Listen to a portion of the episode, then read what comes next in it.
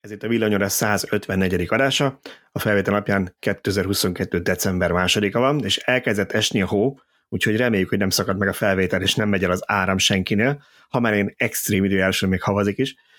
Itt van, mint mindig, Antalci Tibor. Szia, Tibor! Sziasztok! Még nyári gumival a BMW-n.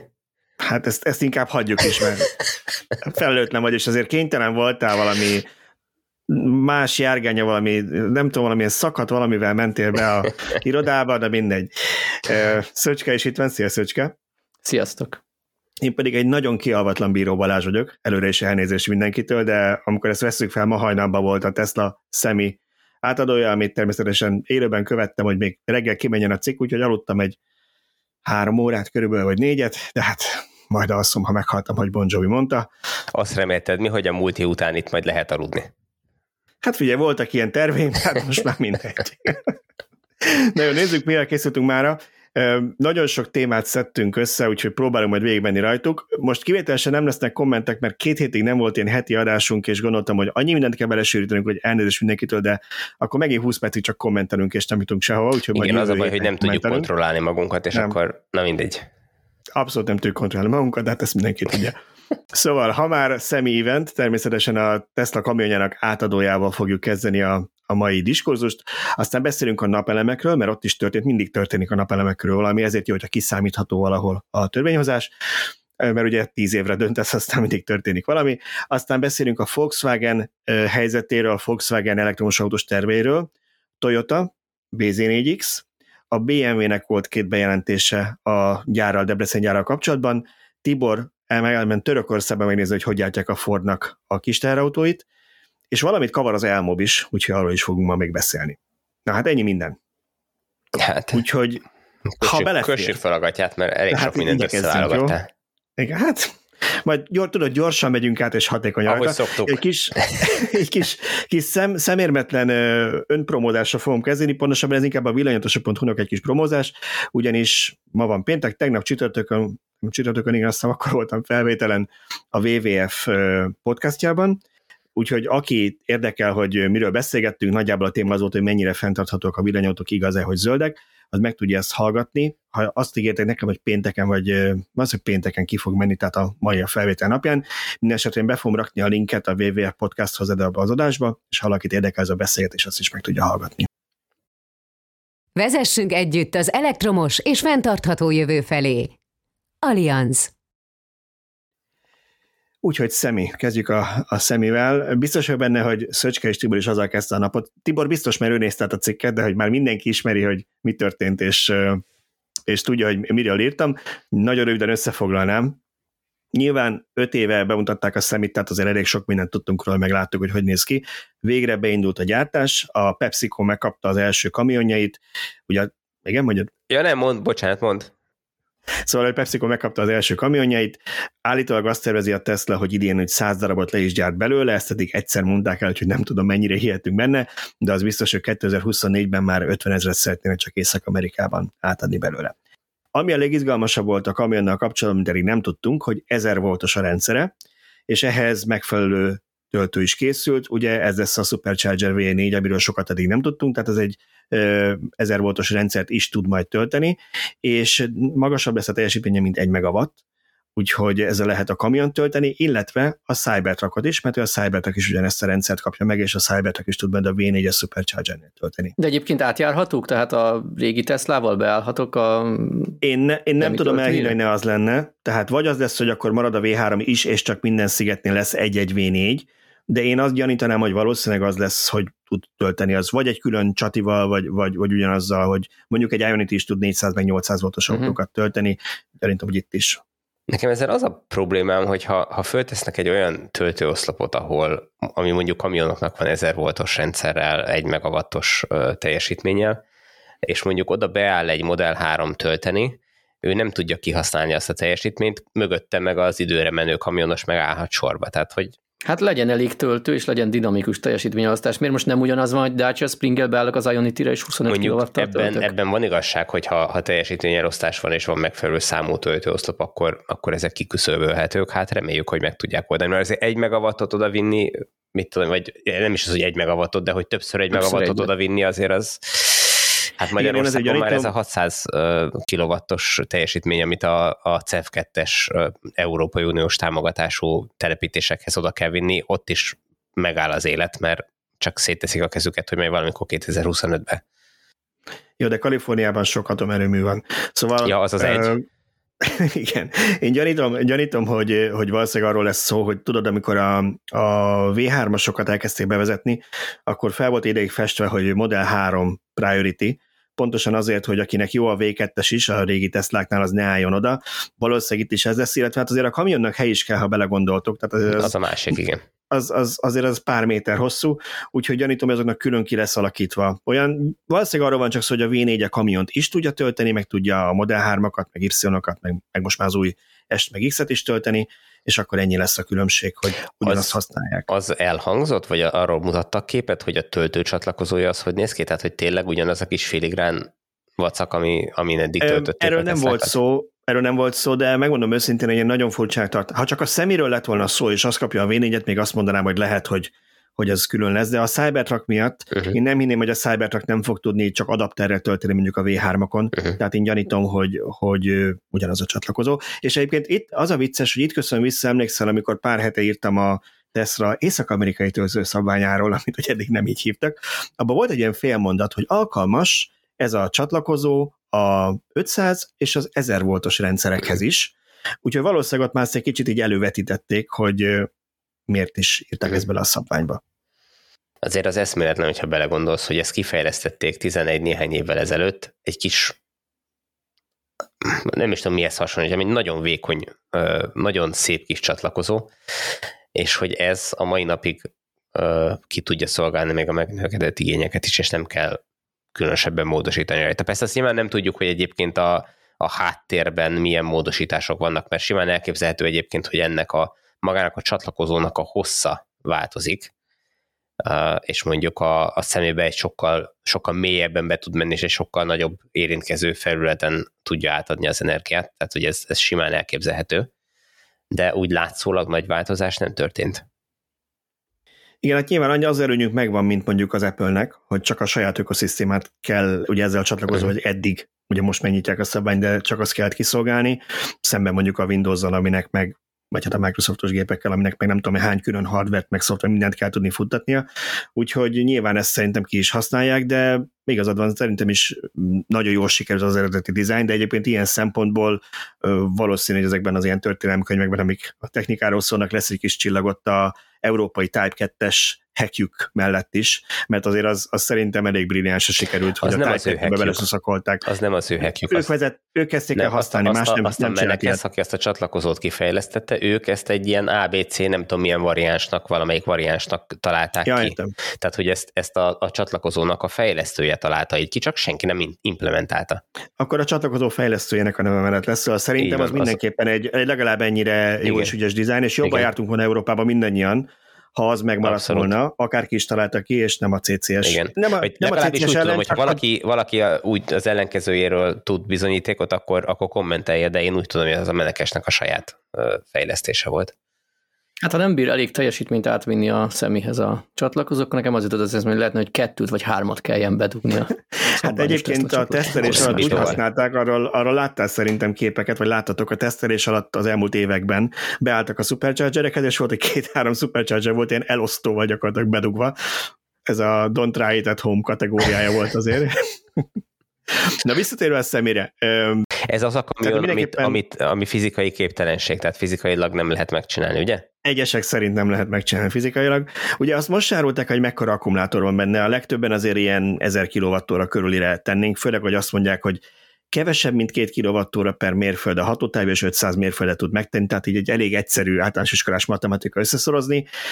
Gyanítom, hogy a bruttó az ilyen 1000 körül lehet, ez a nagyakos változat, amiben nyilván az a fontos szerintem, hogy ezt teljes terhelés mellett tudja megtenni ezt a hatótávot, és hogy mondjuk ebben van annyi tartalék, hogyha rossz az idő, vagy, vagy én nem tudom, olyan körülmények vannak, akkor is el tudsz vele elég sokat menni, és nem csökken mondjuk a 300 mérföld 150. De a töltési görbéjét nem mutatták be, hogy mennyi idő feltölteni, vagy valami időt jósoltak erre? Hogy... Ugye a, arról azt annyit tudunk, ami a honlapon szerepel, hogy azt hiszem 30 percet írnak 70 ra vagy ami hasonló, tehát ami, ami, ami az autóknál szokásos kb. Uh-huh. ugyanaz a Tehát akkor gyakorlatilag egy 500 kilométeres epi a hatótáv, amiből fél órás pihenő alatt vissza lehet tölteni mondjuk 350-et, 400-at.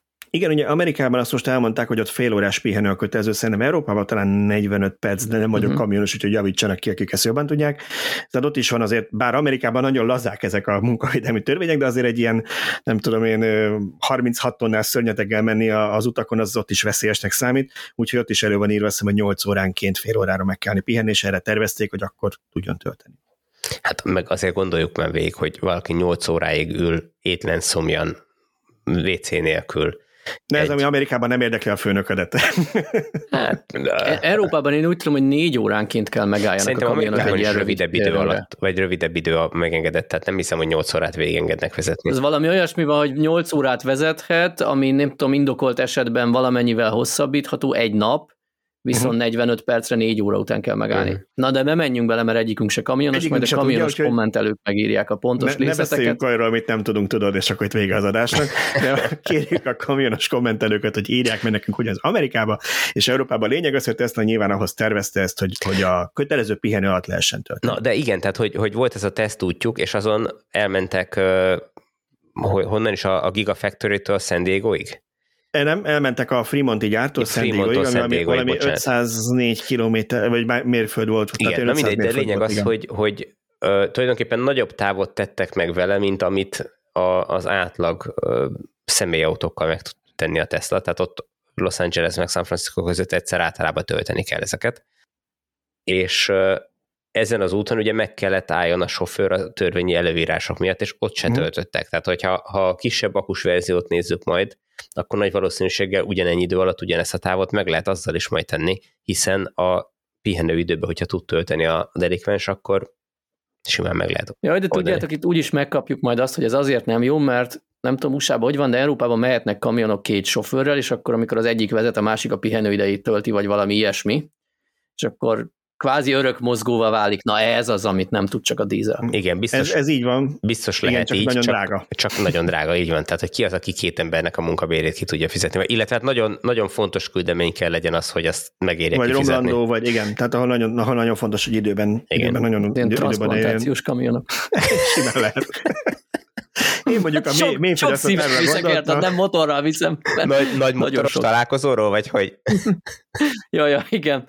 Ja, tényleg igen, lazán kapcsolódó, most olvastam erről egy cikket, hogy az USA-ban, ahol ilyen nagy motoros találkozó van, ott hirtelen sokszorosára ugrik a transplantációk száma, mert nagyon kemény. Morbid. Nagyon kemény. Na jó, szóval visszatérve a személyre, mi teljesen elkalandozunk. Nem tudom, van-e olyan, ami, amiről ennek kapcsán akarunk témákat dobunk itt fel, te meg állandóan itt visszaerőlteted ezt a hülye szemét. Én, egy Na, én, én csak azt kérdezni, vannak-e napelemek a tetején? Nincsenek napelemek a tetején. Egy dolgot még megemlítenék, ami új információ volt, hogy ez konkrétan gyakorlatilag egy az egybe a plednek a hajtástáncát kapta meg, tehát ugyanaz a három motor van benne, ez a, a szénszálas megerősítésű, és úgy működik a rendszer, hogy, az els, hogy van kettő motor egy tengelyen, amelyik a gyorsításért meg az elindulásért felel, de ezeket egy ilyen automata kuplungos rendszer kikapcsolja, hogyha elérte egy bizonyos sebességet, általában észre se lehet venni annyira simán, hát ezt meglátjuk, de a lényeg az, hogy olyankor csak egyetlen egy motor hajtja az autópályán folyamatosan a kamiont, és ez is közrejátszott abban, hogy ennyire hatékony, és, és elmondták, hogy maga a motor egyébként az akkor, mint egy amerikai focilabda. És ez egyébként része. ugyanaz a motor, mint a Model 3-ban is van? Uh-huh.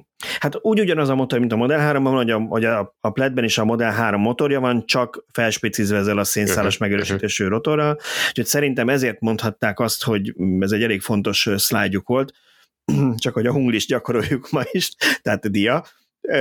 Ezért mondhatták azt, hogy, hogy nagyon fontos volt az, hogy megbízható, már tesztelt alkatrészekből áll a személy, tehát hogy lehet, hogy ez egy új termék, de csak hogy itt a saját átszámításaimat a billion, millionról, meg ezekről tudjam nektek mondani.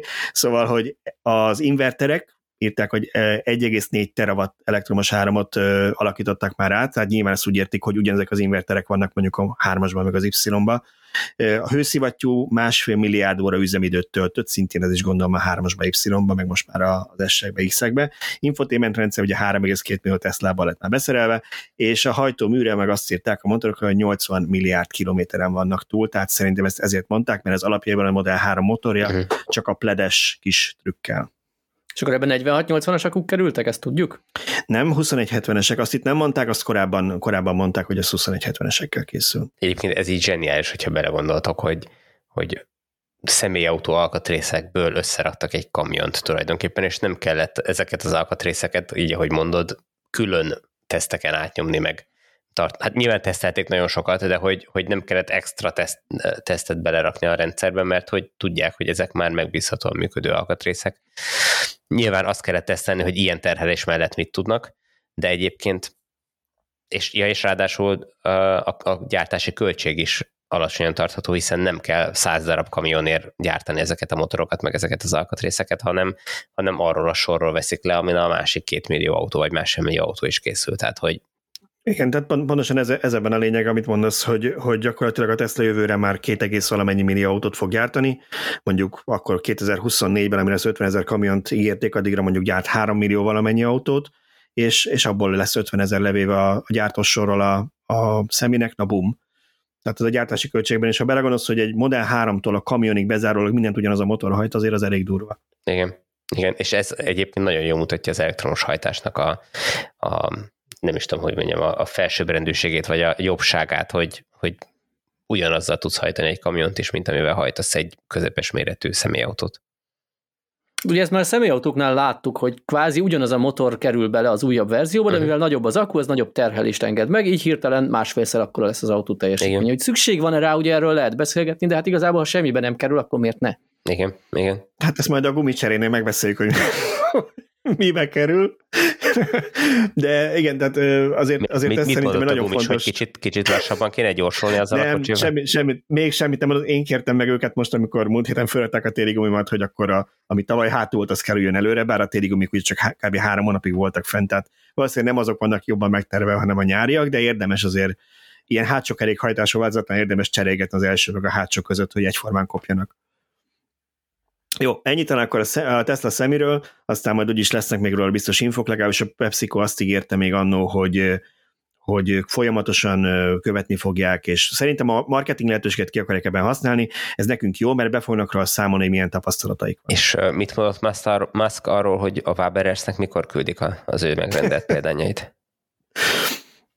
Hát az a baj, hogy nem szeretném politikai irányba elvinni ezt a, ezt a adást, úgyhogy csak annyit fogok mondani, hogy azt lehetséges, hogy nem a Waberersesekkel beszéli meg, hanem egy a miniszterelnök családjához közelben úriember, mindegy, az engem nem érdekel, csak jöjjön, hogy egy, teszt, el. hogy egy tesztkörre elvihessük. Hogy mi elvihessük? Hát figyelj, meglátjuk. Hogyha, hogyha hallok róla valamit, akkor szólok, jó? Vagy írunk valamelyik kedvenc twitteresének, akinek mindig válaszol, Na, és akkor hát ha bedobja, hogy a villanyatosú.hu kapja meg. Na jó, ha már olyan egyszerű vezetni, mint a Model 3 nem? Erre a rendőröknek lehet, hogy más lesz a vélemény, amikor a bésjog simmal ott találnak a szemi kormánya mögött.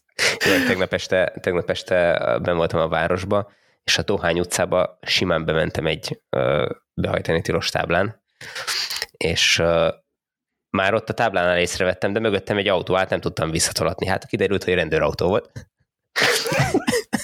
Úgyhogy nagyon gyorsan le is kapcsoltak, hogy hát de aztán kimagyaráztam magam, mondtam neki, és egyébként ez igaz, így volt. Mondta, hogy villanyautóval vagy, nem, mond, sajnos annyira mondtam, megzavart.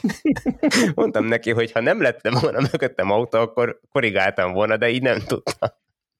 Úgyhogy gyorsan. És elengedtek így minden nélkül? El, igen, át, átdobtak, átdobtam rögtön neki a labdát, hogy nem is én voltam a hibás, hanem ő.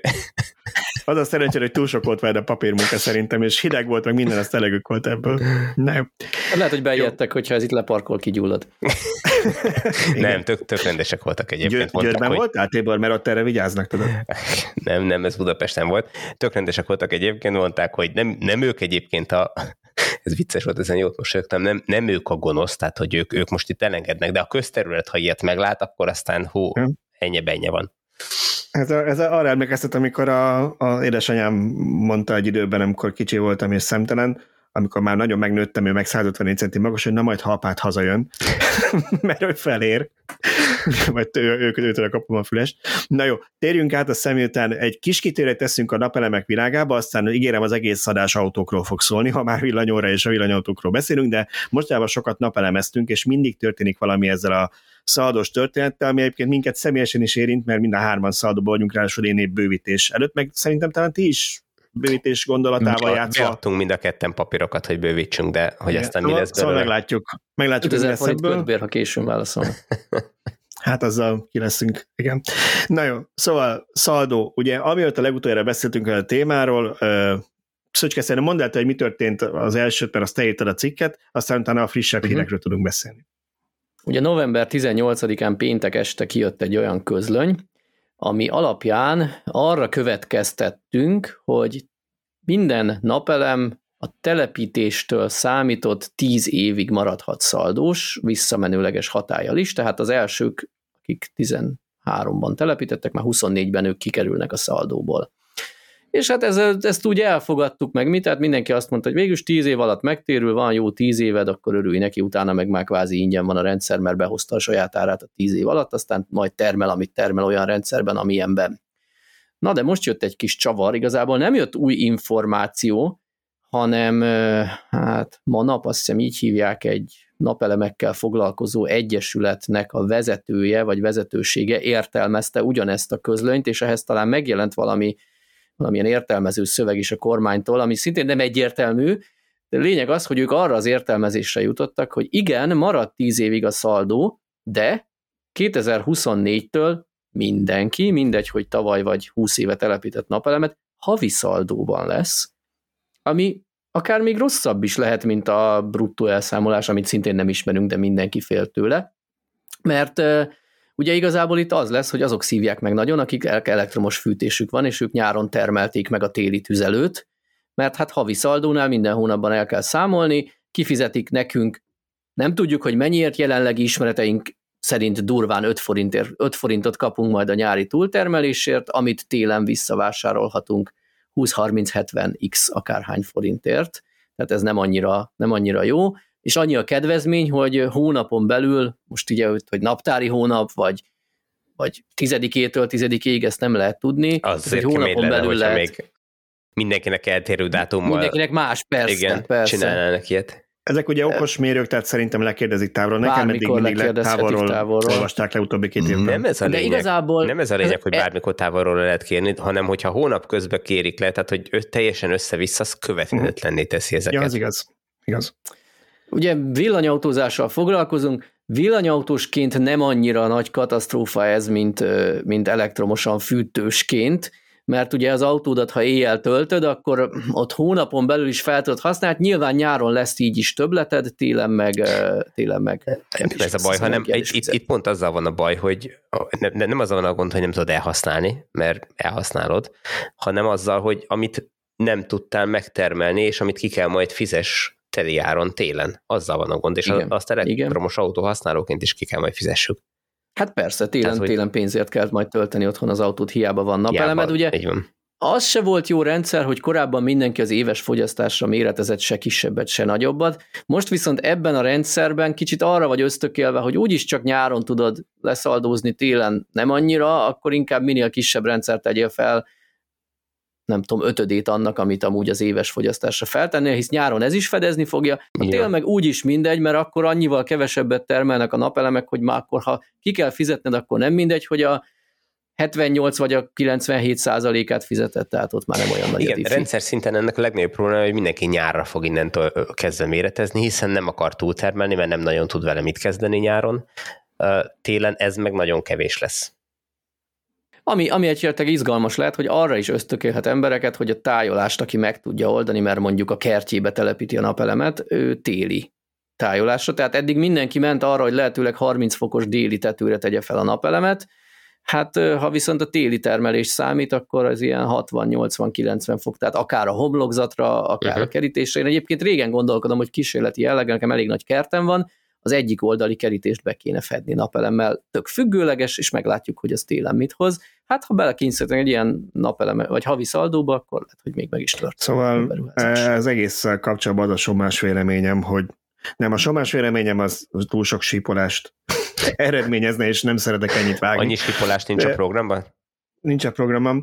Az, szóval az a gondom ez az egésszel, hogy, hogy megint a kiszámíthatatlanság, és, és nem is az, hogy, hogy nagy távlatokban, hanem, hanem így, nem tudom én, fél éven belül, vagy négy hónapon belül, vagy pár hónapon belül a 182. fordulat és megint egy pontatlan szöveg. Én még mindig azt mondom, hogy valószínűleg úgy kell ezt értelmezni, ahogy korábban mindenki értelmezte. Nem bánom, hogy a Manap ezt felvetette, mert legalább lesz róla egy egyértelmű, ha lesz, hát ugye elméletben kéne kapni egy választ és egy elméleté állásfoglalás, vagy egy gyakorlatit, és akkor le van zárva a vita. Én annak... 24-ben kiderül. Előbb-utóbb kiderül. Az a villanyszámládon. Én annak örültem, amikor azt olvastam egyébként, hogy hogy kijött az a, az a rendelet, hogy tíz év, és tudjuk fixen, mert ugye mi volt az, az előző állapot, hogy amíg nincs szerződésmódosítás, de mindannyian úgy gondoltuk, hogy az tuti biztos, hogy nem lesz, hogyha neked 30 évig nem rohad le az invertered, akkor te 30 évig szaldóba vagy, és akkor megint ott volt a bizonytalanság, most akkor igazából meddig, meg mikor. Ha azt mondják, hogy rendben, akkor most van egy új rendelkezés, és ki, konkrétan le van írva, hogy 10 év a bekapcsolástól számítva, ráadásul én úgy olvastam, mert ugye ez is mind hármukat érint, hogy igazából a bővítés miatt, tehát hogy a bővítesz új inverter, az új bekapcsolásnak számít, ugye gyakorlatilag az onnantól számít a 10 éved. A én is azt mondom, hogy annál rövidebb idő alatt fog megtérülni, tehát az elektromos áram árától függ, hogy ez most 6 vagy 8 év alatt, de nem, még a 10 év is sok, nem azt mondom, hogy utána tök jó, hogy nincsen szaladó, mert nyilván ez kényelmesen meg jobb lenne, de tíz év múlva már lehet, hogy csak lesznek az akkumulátorok, hogy azzal megoldjuk. De ez biztos, hogy, hogy azt a ö, szabályt, ami a szerződés módosításkori megszűnést, nem, ez az nem marad. törölte. Az marad. Ez Tehát, nem hogyha... törölte ez a szabály. Ugyanúgy, csak az, tehát új szerződésre 24-től nincs. Tehát ha eladod a házad, mert nem tudom, külföldre költözöl, mert úgy gondolod, hogy ott jobb, akkor az új tulaj már nem fogja tudni De ez, szaldóban ez, a része mint, mint az autóknál, tudod, a olcsó régi autóknál többe került az átírás, mint az autós, akkor jöttek a trükközések az igen, üzemben igen, tartói tehát, szerződéssel. Itt is inkább az lesz, hogy tartós bérletbe adom a házamat a jelenlegi vevőnek, és írunk egy olyan szerződést, hogy fizet x évig a bérleti díjat, majd utána az ő tulajdona lesz a ház, és akkor megtarthatja a napelemes szaldós, szaldós szerződésem, hisz én maradok az áramszolgáltatóval szerződésben. Nevetséges, tehát hogy idióta szabályokkal állandóan csalásra kényszerítik az embereket, én ettől vagyok kibukva ebbe az országba.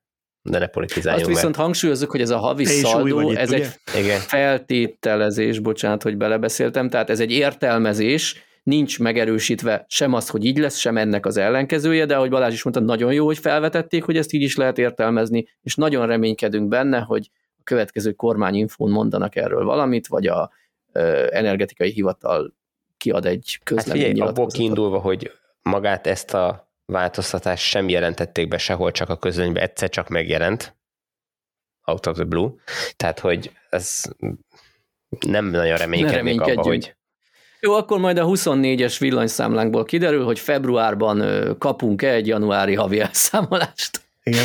Én annyit azért még mindenképpen itt megelmítenék, mert amikor erről beszélünk, akkor a kommentekben sokszor látjuk azt legalábbis a YouTube kommentekben, szerintem gyanítom, hogy máshol is, hogy az, aki, aki nem nap, akinek nincs napeleme, az kicsit úgy érzi, hogy na most megint a napelemeseket hisztiznek, mert ez nem normális, hogy ő neki mindenért fizetnie kell, a napelemesek meg ingyen élnek, ők a hálózatot akarják használni, tehát bla bla bla bla bla. Itt megint nem erről van szó, ez kicsit olyan, mint a plugin hibridek és a zöld rendszámos történet, meg az ingyen parkolás, hogy a kiszámíthatóság nagyon fontos. Amikor te állampolgárként a megfelelő szabályok szerint csinálsz egy olyan beruházást, ami neked 4-5 6, nem tudom mennyi millió forintodba kerül, és annak van egy 8-10 éves megtérülés ideje, és te erre készülsz fel, ráadásul ezt a kormányzat aktívan támogatja e felétól, és hát a világ is e felétől, mert azt látod, hogy mennyi gond van a fosszilis üzemanyag ellátása, most konkrétan csak az orosz gázra gondolok, és inkább térjünk át az elektromosra, amit könnyebb pótolni, bla bla bla, és, a, és az állam is erre ad pályázatokat, meg e felétől mindenkit, sőt, két vagy három hét alatt 70 ezer embert beterel, hogy most akkor azonnal kérjék, különben soha többet nem lesz. Az Ezek 70 ezer egy szolgáltató volt. Egy szolgáltató, igen. Tehát nagyon sok tízezer embert beterel ebbe, akik szerződést kötnek, előleget fizetnek, lehet, hogy valakinél már telepítenek is, majd három hét múlva kiderül, hogy ja, bocs, egy év múlva már neked ez nem fogja megérni, úgyhogy hát így jártál, kifizettél három milliót. Hát, ez van. Viszont van ennek egy kicsit ellenkező hír, ami, tehát ugye ez a napelemek háttérbe szorítása, a napelem tulajdonosok szivatásáról szól, és mindeközben ez egy tegnapi hír, amit én sajnos csak nagyon felületesen olvastam, remélem ti alaposabban, hogy közben ígéreteket tett a kormány az Európai Uniónak, hogy, hogy itt mennyire támogatni fogják a szél és napenergiát. Ti tudtok erről valamit? Én annyit olvastam ezzel kapcsolatban, bocsánat Tibor, ha te... Nem, nem, én az a baj, hogy nem nagyon foglalkoztam vele tegnap, nem tudtam vele foglalkozni. Én, én is, tehát én csak annyit olvastam, Az egyik része az volt, csak a visszakanyonjuk a szaldóra, egy pillanatra még, hogy a szaldó kapcsán ugye azt tudjuk, hogy ez egy Európai Uniós elvárás, hogy a szaldó szűnjön meg, mert hogy piactorzító hatása van, tehát nyilván ezt, ezt lehetett tudni, ez nem tart örökké, és én úgy tudom, hogy most is volt az, a, az EU-nak egy olyan kérése, hogy a szaldó kivezetéséről döntsenek, és lehetséges egyébként, hogy ezért készült el ez a tíz éves szabály, ami EU-konform olyan szempontból, hogy ott nem azt szokták általában csinálni, hogy évfélkor változik valami, hanem akkor tíz évre tudod, hogy ez a szabály mondjuk egy ilyen hosszú megtérülési dolognál. Tehát volt egy ilyen része ennek az EU-s történetnek, hogy általában az EU azt is kért, hogy a szaldónak akkor most már döntsék el, hogy hogy és mikor lesz, hogy legyen erről valami szabályozás. A másik része viszont az, hogy ígéretet kell tennie a kormányzatnak arra, hogy kettő éven belül újra lehetővé teszi a betáplálást a napelemes rendszer, tehát az EU azt mondta, hogy oké, okay, megértjük, ha műszaki problémák vannak, és ezért nektek házatot kell fejleszteni, de ez ne lógjon a levegőben, legfeljebb kettő éven belül újra aktiválni kell a betáplálást. Aztán, ha hát, nem kapunk EU-s pénzeket, akkor lehet, hogy azt mondják, hogy ugye azt a 18 pontot, amit elfogadtak, vagy az EU-val elfogadtattak, úgy, ahogy van, kidobják, és ez is közte van, és akkor nem lesz ebből semmi, nem tudom.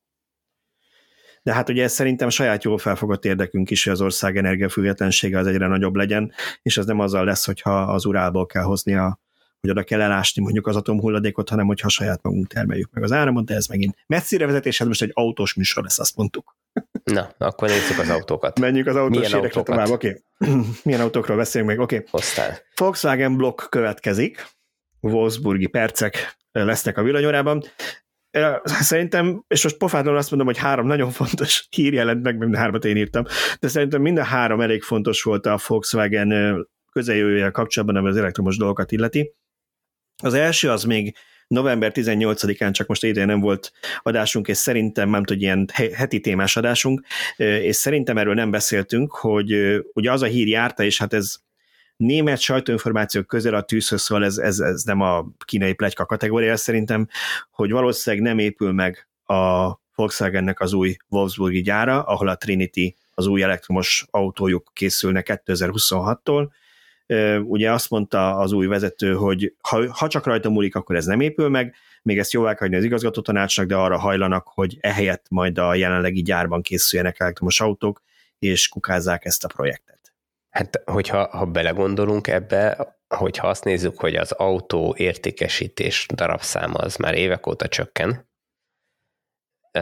ami nem, persze nem jelenti azt, hogy nem is fog nőni a jövőbe, de, de nem látjuk azt, hogy, meg, illetve vannak föltörekvő új márkák, meg jönnek a kínaiak, akkor nem igazán látom, hogy azon kívül, hogyha mondjuk nagyon elavult a régi gyár, akkor miért kellene új plusz gyárat építeni a Volkswagennek? Miért nem tudják hatékonyabbá tenni a most meglévő gyárakat, és esetleg ott megpróbálni több autót hatékonyabban gyártani, nem?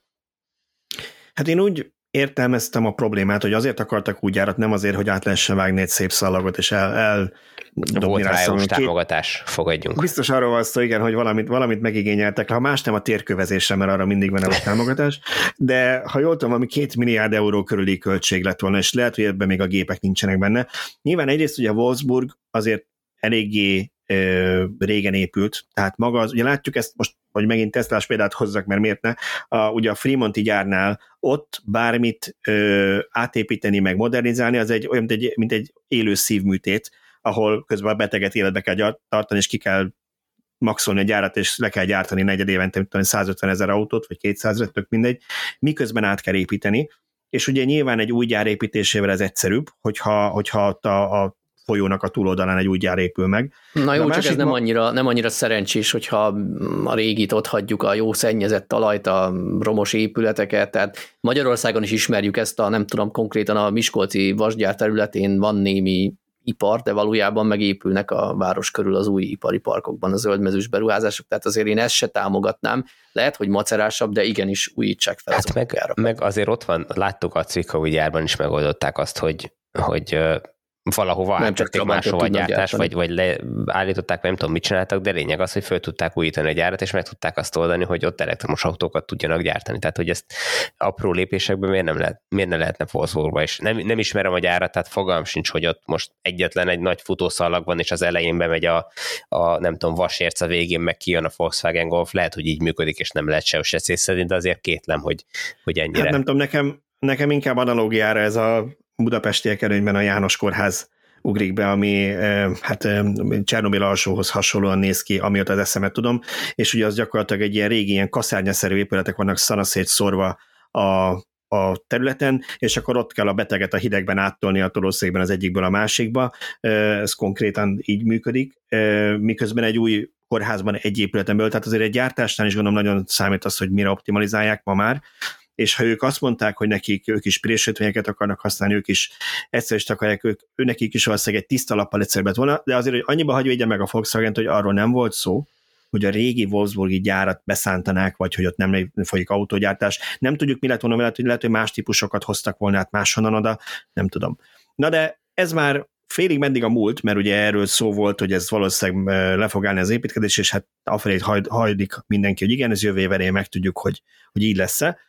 Közben viszont jöttek olyan hírek is, hogy ugye emiatt csúszni fog a Trinity, és nem csak az, hogy ugye eredetileg 2025 végére tervezték, aztán már dísz is 2026-ot mondott a szoftveres gondok miatt, most már 2029-2030-at mond a Volkswagen vezetése a Trinity-re, ami nekem ez volt a legmegdöbbentőbb és a legszomorúbb, mert én úgy érzem, hogy nincsen ez a négy-öt évük arra, nem, nem úgy értem, hogy csődben van a cég, csak hogy arra, hogy, hogy versenyképesebben gyártsanak. Tehát amikor ők megcélozták a Tesla Model 3 2017-es vagy 18-as gyártási idejét 2026-ra, akkor most arról beszélünk, hogy ez 2030-ra lesz meg. Hát azért ez nem egy jó hír. Nem tudom, itt a, a megjelenő hírek meg plegykák kapcsán én nekem valahogy az jut eszem, mintha kapkodás lenne a Volkswagennél, tehát hogy, hogy, hogy most döbbennének rá dolgokra, amikre már évekkel ezelőtt rá kellett volna döbbenni, és ennek megfelelően kellett volna a stratégiát felépíteni. Ehhez képest most jönnek ezek az ilyen tűzoltás jellegű kapkodások, hogy akkor ezt csináljuk meg, meg arrébb toljuk, meg, meg előre hozzuk, meg, meg mindent csinálunk. Nem tudom, lehet, hogy ez csak, lehet, hogy ez teljesen normális, és mindenütt így működik, és most csak a, a kiszivárgó plegykák alapján fújjuk föl. Elfogadom ezt az érvelést, de, de így akkor is furcsának tűnik nem tűnik egy konzisztens stratégiának. Hát egyébként, hát amit mondasz, abban szerintem annyi mindenképpen van, hogy hát mindkét irányból, hogy új vezetés vagy nyilván új vezetés átnézi a projekteket. Persze új vezetés nem úgy kell érteni, hogy ők most jöttek az hát utcáról, és nem jöttek, a tehát is ott ültek a cégnél. Igen. Tehát azt, azt, látták, hogy mi van, de most átnéztek mindent, és most ők dönthetnek róla, lehet, hogy díszt már többször mondták neki, hogy figyelj ezt ne, és ő, ő meg ellenkezett, és most uh-huh. meg lehet csinálni, oké. Okay. De az a része, ami, és hogy kicsit így félig átvezessem a következő hírre, ez a Volkswagen ID Golf, amit így szintén meglebegtetett a, a, a márka egyik igazgatója, hogy, hogy úgy néz ki, hogy a Golf nevet nem akarják elengedni, oké, okay, én ezt megértem, és az ID sorozatban az ID2 és az ID3 közé, mert ott annyi sok hely lesz, érkezni fog egy ID Golf, és igazából ők sosem mondták azt, Ugye ezt figyeld meg, hogy az ID3 az a Golfnak az elektromos utódja, mert az inkább egy Golf plusz méret, és akkor ott alatt van egy Golf. Aha, tehát nem, nem tették egymás mellé a bogarat, a Golfot, meg az ID3-at egy fotóra, nem. hogy a generációs különbségeket bemutassák. Jó, hát a marketing hát figyelj, rájöttek, rájöttek, hogy szüksége van a német vásárlónak alacsonyabb építésű autóra. Én ezt egyébként egy tudom támogatni, hogy én nem vagyok. Nekik bármi, csak legyen rajta egy golf felirat nem? De, de vélhetően alacsonyabb is lesz, tehát az való igaz, tehát ha az e-golfot a ID3 mellé állítod, való igaz, hogy magasabb az ID3 más stílusú autó. De, de Nyilván ennek, ennek előnye, hogy tágasabb is, kényszerből is magasabb, mert ott a padlóban az akku, és így, hogyha, tehát ugye, ha kihúzott háttal ülsz nem elfeküdve, akkor több ember fér el azonos alapterületen, tehát megvan ennek az előnye.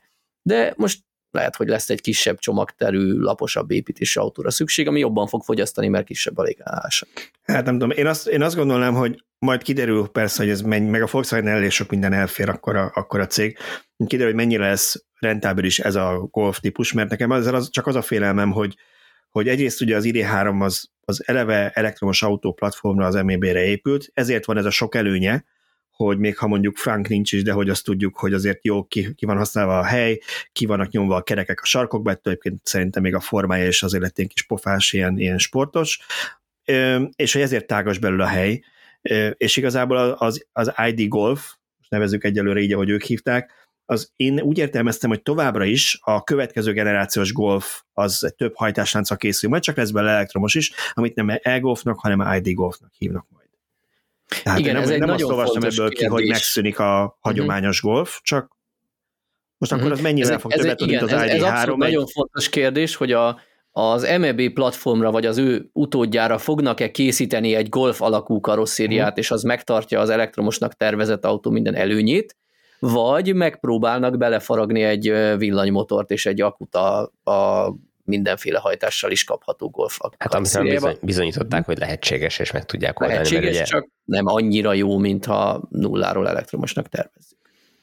Na igen, de akkor ezért kérdezem, hogy akkor mi a létjogosultsága az ID2 és 3 között egy ilyen összvér golfnak, ahol megint az anyósülés alá vannak besufni, be, be passzírozva Lehet, a... lehet, hogy ez az ára annak, hogy a Golf továbbra is fennmaradhasson, mert ha azt a karosszériát kizárólag a benzines és dízelhajtásnak gyártanák, akkor olyan keveset vennének belőle, hogy nem lenne rentábilis. Muszáj, hogy elektromosra is kínálják, és akkor így nagy sorozatban tudják gyártani. Hát egyébként igen, ez lehet rá egy magyarázat, hogyha tényleg a, valamiért a közönség annyira ragaszkodik ahhoz a golfhoz és formához. Elképzelhető. Na mindegy, hát ez, e, e fölött ne ítélkezzünk, Ez hogyha... legyen az ő dolguk. Én, én, nem, én nem vagyok annyira negatív ezzel kapcsolatban, Balázs, én látom benne a fantáziát, aztán majd a piac meg az idő megmondja, hogy bejött-e. Félreértés ne esik, tehát nekem nem a golfal van úgy önmagában. Én a golfot régen nagyon kedveltem meg, amikor még a gyerekkoromban egy autót akartam venni, akkor még így fölt volt, ott, ott volt a listám, mert hát volt nem is tudom melyik frissítés, hogy egy ilyen nagyon durván jó zöld színben, és az így nagyon bejött. Volt a faladon is Szobám- golf poszter. Szobám falomon is kim volt a golf zöldben, csak szólok. Úgyhogy nem a golf meg a golf márka néven ez szólok, csak én valahogy ott nem érzek akkora helyet a ID2, ID3 között, de ha már erről beszélünk, ID2, meg, meg ID3 ráncfelvallások és új modellek, ez a legfrissebb hírünk a Volkswagen-től. Ez arról szólt, hogy előre hozzák a tervezett ráncfelvarrásokat, mondjuk azért az ID3 kapcsán ezt már korábban is hallottuk, ez nem volt akkora sok. Azt mondják, hogy február-márciusban érkezik az új ID3, ami egyrészt megkapja a fizikai gombokat a mindenki által szerintem jogosan gyűlölt zongoralakkal súlyosbított haptikus billentyűk helyett, amiket én még egy autóban se szerettem. Azt is mondják, hogy szebb, meg jobb anyagokból fog épülni a Golf, vagy a Golf, az ID3 egyelőre, belőle a műanyagok jobbak lesznek, oké, okay. és hogy hát ez érkezik, és azt is mondták, hogy kívülről is hozzájönnek az autóhoz, és mindent megváltoztatunk, amit csak lehet. Most ez nem tudom, mit jelent, így gondolom, hogy a ráncfelvarásba belefér. Én erre írtam a, a hír kapcsán, hogy hát ha egy jó dolog volt az ID3-mal kapcsolatban, az szerintem iszonyat jól néz ki. Tehát ez szubjektív, lehet, hogy más nem így gondolta.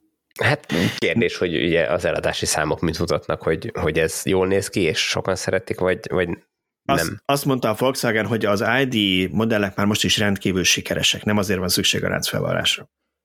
Hát, akkor, akkor remélhetőleg nem nagyon nyúlnak hozzá, hogyha eddig is sikeresek voltak. Na most az ID4 is meg fog újulni, egy évvel később érkezik az új ID4, ami viszont ezeknél talán izgalmasabb hír volt, az, hogy beszéltek egy pár új modellről is, és ö, 2026-ig, igen, 2026-ig 10 új villanyautót terveznek a Volkswagennél, ami persze tudjuk, hogy azért ez azt is jelenteti, hogy valaminek egy kiadása, azt ők új, külön autónak veszik, hogy mikor ebből lesz egy, egy, egy, nem tudom, egy GT vagy valami hasonló feliratú változat, de hogy továbbra is napirenden van az ID2, aminek ugye tudjuk, hogy kidobták a terveit, de újra kezdték, és álltak az új tervek, nagyon tetszettek mindenkinek a Volkswagennél, úgyhogy jön az ID2 25 ezer dollárért, és euróért pontosabban, és, ezért, és ebből lesz egy ID2X nevű crossover változat is, sőt, az ID3-ból is készülhet egy ID3X nevű crossover változat az ID4 alá. Na, akkor moment, visszautalnék egy kicsit a Golfhoz. A, a, mivel az ID3 egy magasabb autó volt, mint a Golf, ezért kell alá egy Golf, de lesz az ID3-nál egy még egyel magasabb ID3X. Igen, Jól értem? meg lesz alatta ID2 és ID2X Hát, is. mm, igen. Igen, Na, és akkor az így azért- ID2X meg a, az ID3 közé akar beérkelődni a, a Golf, Golf. Igen.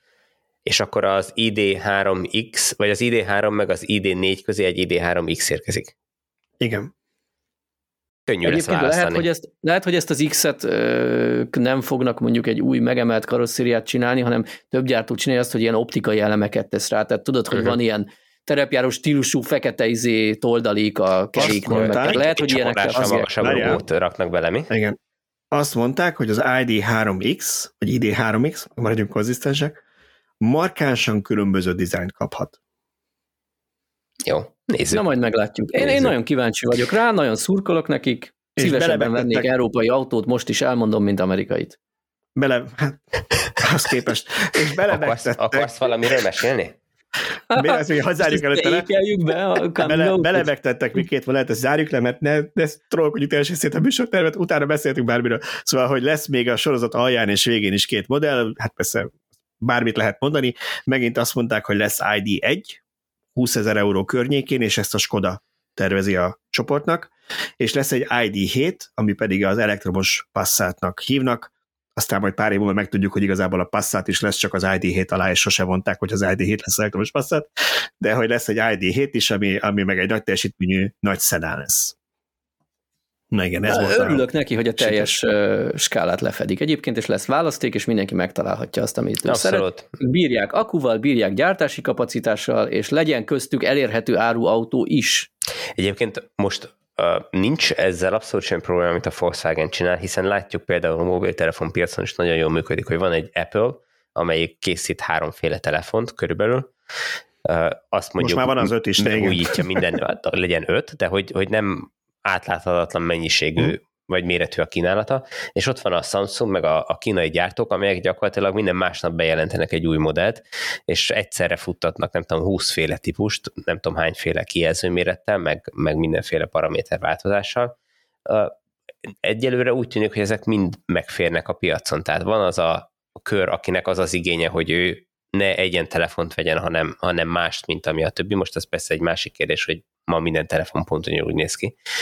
De, de valószínűleg ezt ugyanúgy meg lehet csinálni a, az autópiacon is. Kérdés, hogy gyártási költségek terén hogy, tudja, hogy Ez bírják az. ezt majd. Na ez az, mert, mert ha már ezt a nagyon magas labdát feldobtad, Tibor, Na. és úgy is tudtad, hogy tudom, hogy azért volt pár éve arról szó, amikor kijött egy olyan nagyon meglepő szám, hogy az Apple zsebelte be a mobiltelefon piacon a profitnak a 101 százalékát.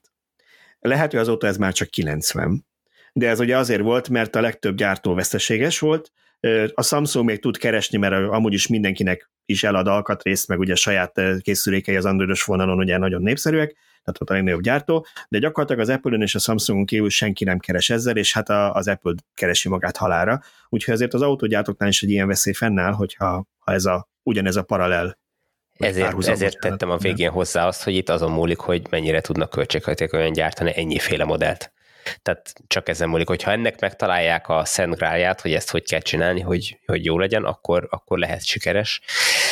Ha nem, akkor meg nagyon egyen autóink lesznek, és ehhez még azért hadd fűzzem hozzá, ugye volt egy olyan hír is most a héten, hogy a, a Model 3 is megújulhat, ami uh-huh. szerintem már nagyon esedékes, mert, mert lassan annyi Model 3 van, és annyira unalmasak az úton, mint annak idején a Zsiguli volt. Tehát, hogy, hogy Hát én is azt mondom, hogy itt a környéken, és annyi van, mint a szemét. De Micsoda? tényleg.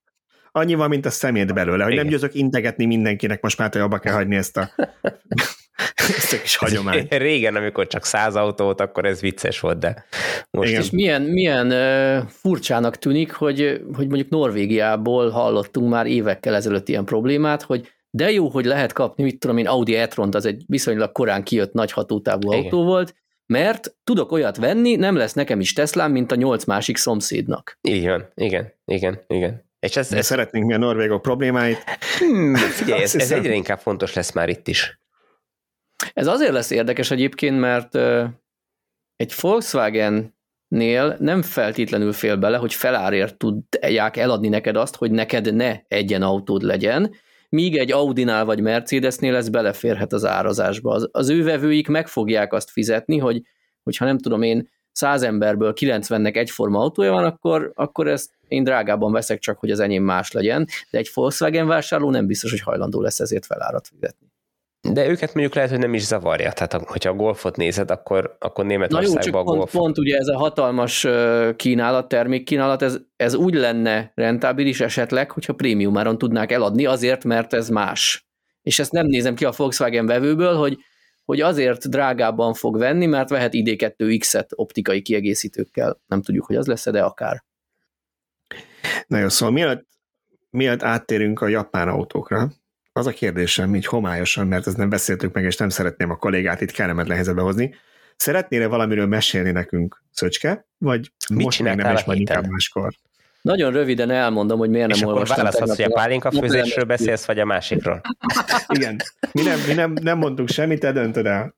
Jó, nagyon, nagyon, nagyon röviden elmondom, hogy tegnapi nap felkeltem hajnal háromkor, beültem a Eváliába, és elmentem Budapestre, és Hányszor ott hagytam. töltöttél?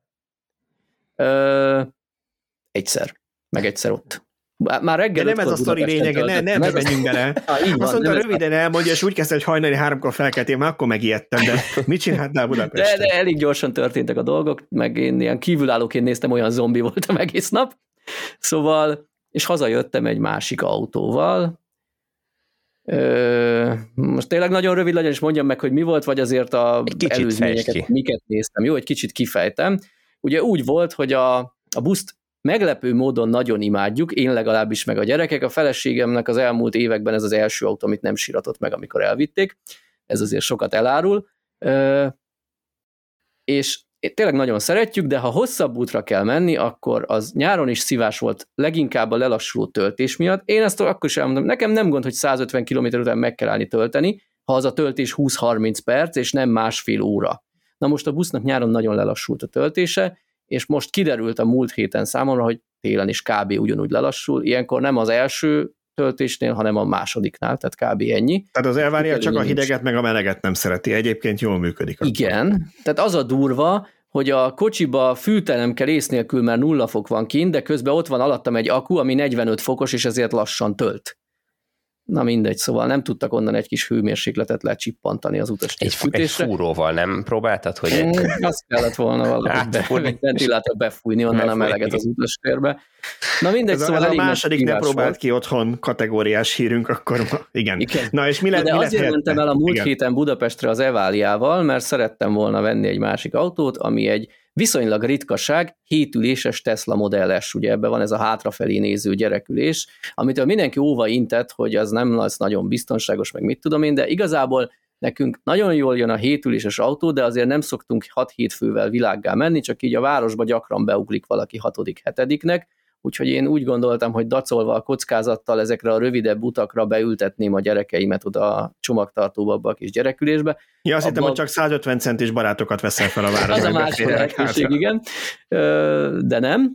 Szóval ott bevállalnák a gyerekek, és biztos, hogy rohadtul élveznék, hogy hátrafelé integetnek ki az ablakon, szerencsére sötétített, és a többiek nem látják, hogy ők ott integetnek, vagy mutogatnak mindenkinek.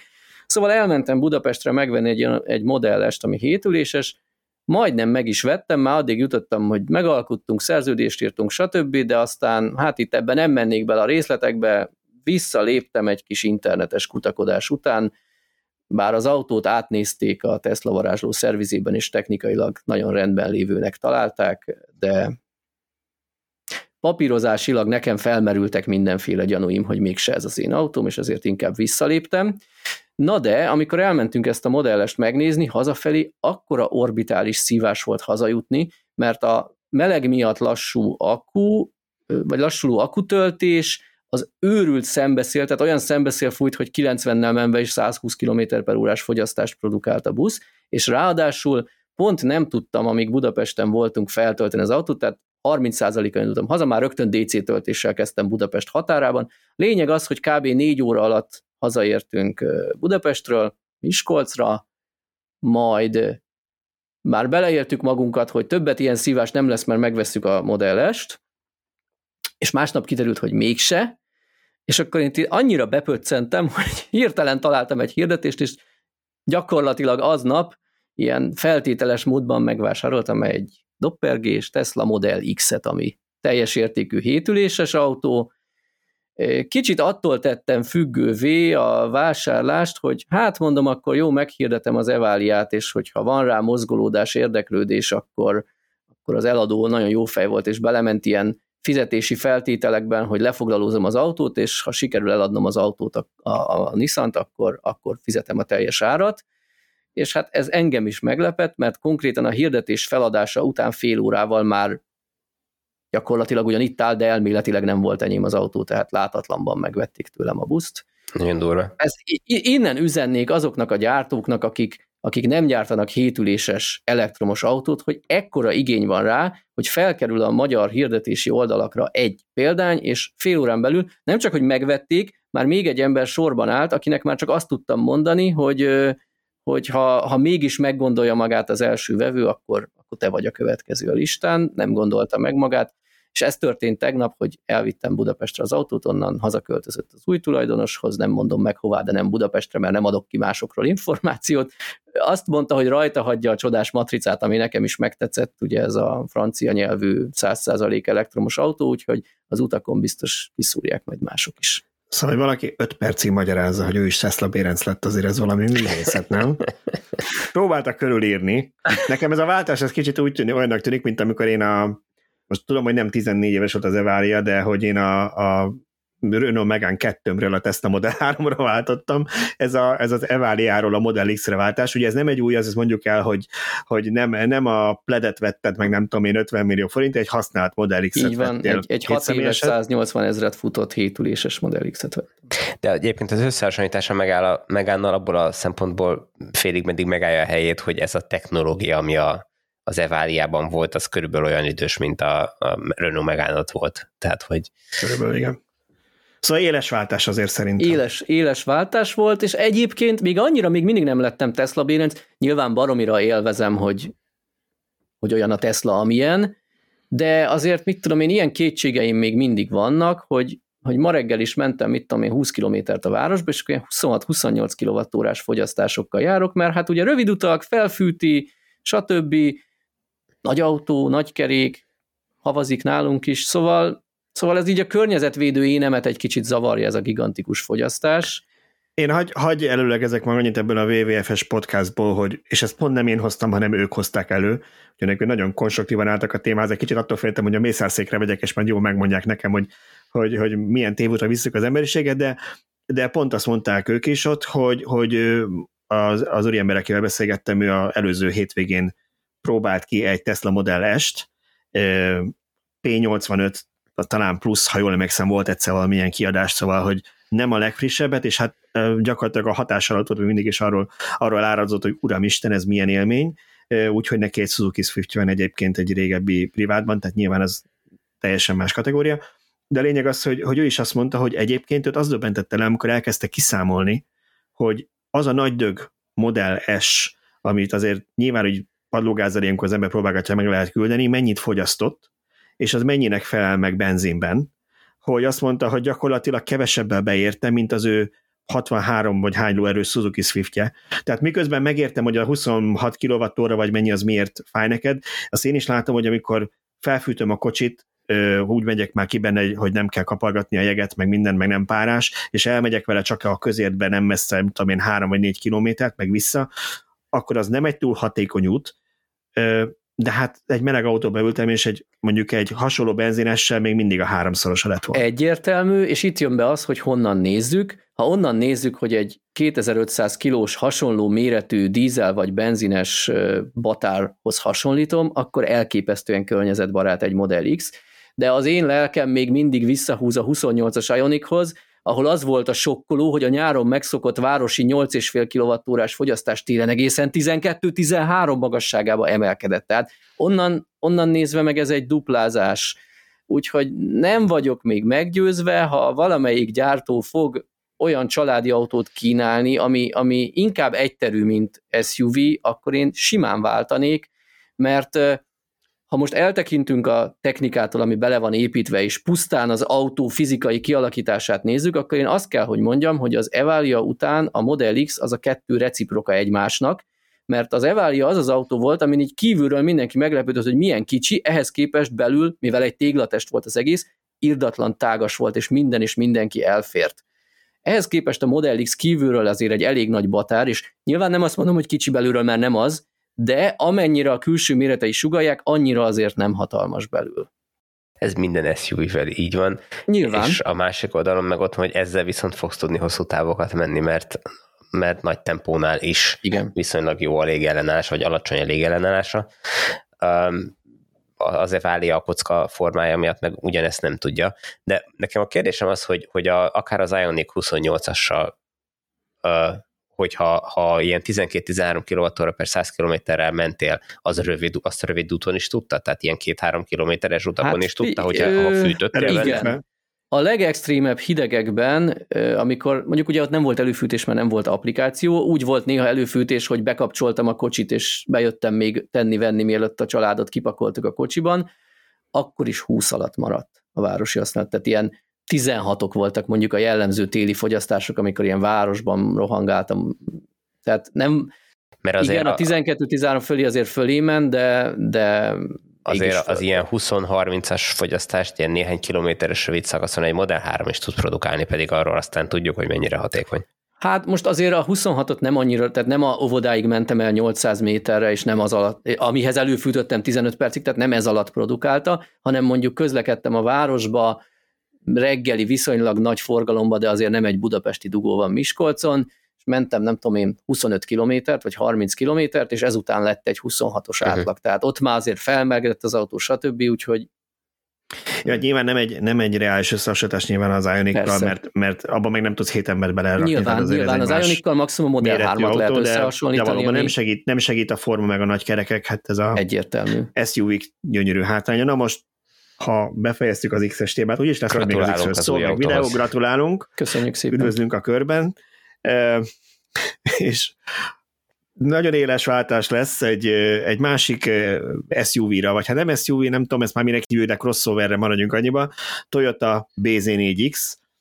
Hát én nem tudom, hogy lehet, hogy én vagyok az, aki túl cinikusan olvasta ezeket a híreket, de én már úgy vagyok vele, hogy, hogy ez, ez már, ez, ha nézem egy szappanoperában, akkor nem tudnám elhinni, hogy a világ legnagyobb autógyártója egymást nem fut bele így a pofonokba, mert, mert hát hogy az ember azt gondolná, hogy van rengeteg tapasztalatuk. Toyota BZ4X-nek ugye volt ez a bizonyos visszahívása két-három hónappal azután, hogy a gyártást megkezdték, hogy inkább pontosan, hogy a kiszálltak megkezdték, hogy állítólag Japánban előfordult egy-két eset, hogy le tudott volna, vagy leeshetett volna, vagy általában le is esett kerék, meg hogy ez probléma volt, megjavították négy hónap alatt, újra elkezdték az autókat kiszállítani, egy hónap vagy másfél hónap telt el, és újabb nagy botrány van az autó körül, ugyanis a Dának elvitték egy Dán autós lap egy tesztre, hozzáteszem 4 fokban, plusz 4 fokban, és 110-zel, tehát nem 130-al, mínusz 10-ben, és azt találták, hogy a VLTP hatótávnak kevesebb, mint a felét tudja megtenni az autó, olyan mínusz 51, mínusz 53 százalékot mértek a hajtástól függően, hogy két vagy né- négy kerékhajtású volt az autó, és persze más autóknál is csökken ez, a több, többségnél mértek ilyen 30-33 százalékot, de a Toyota-nál ennél jóval magasabb volt, Úgyhogy szóltak is a Toyotának, akik egyébként ezt nyilván a számlőkre kell írni, hogy nem, nem köntörfasztak, azonnal vizsgálatot rendeltek el a brüsszeli, európai és a japán központban.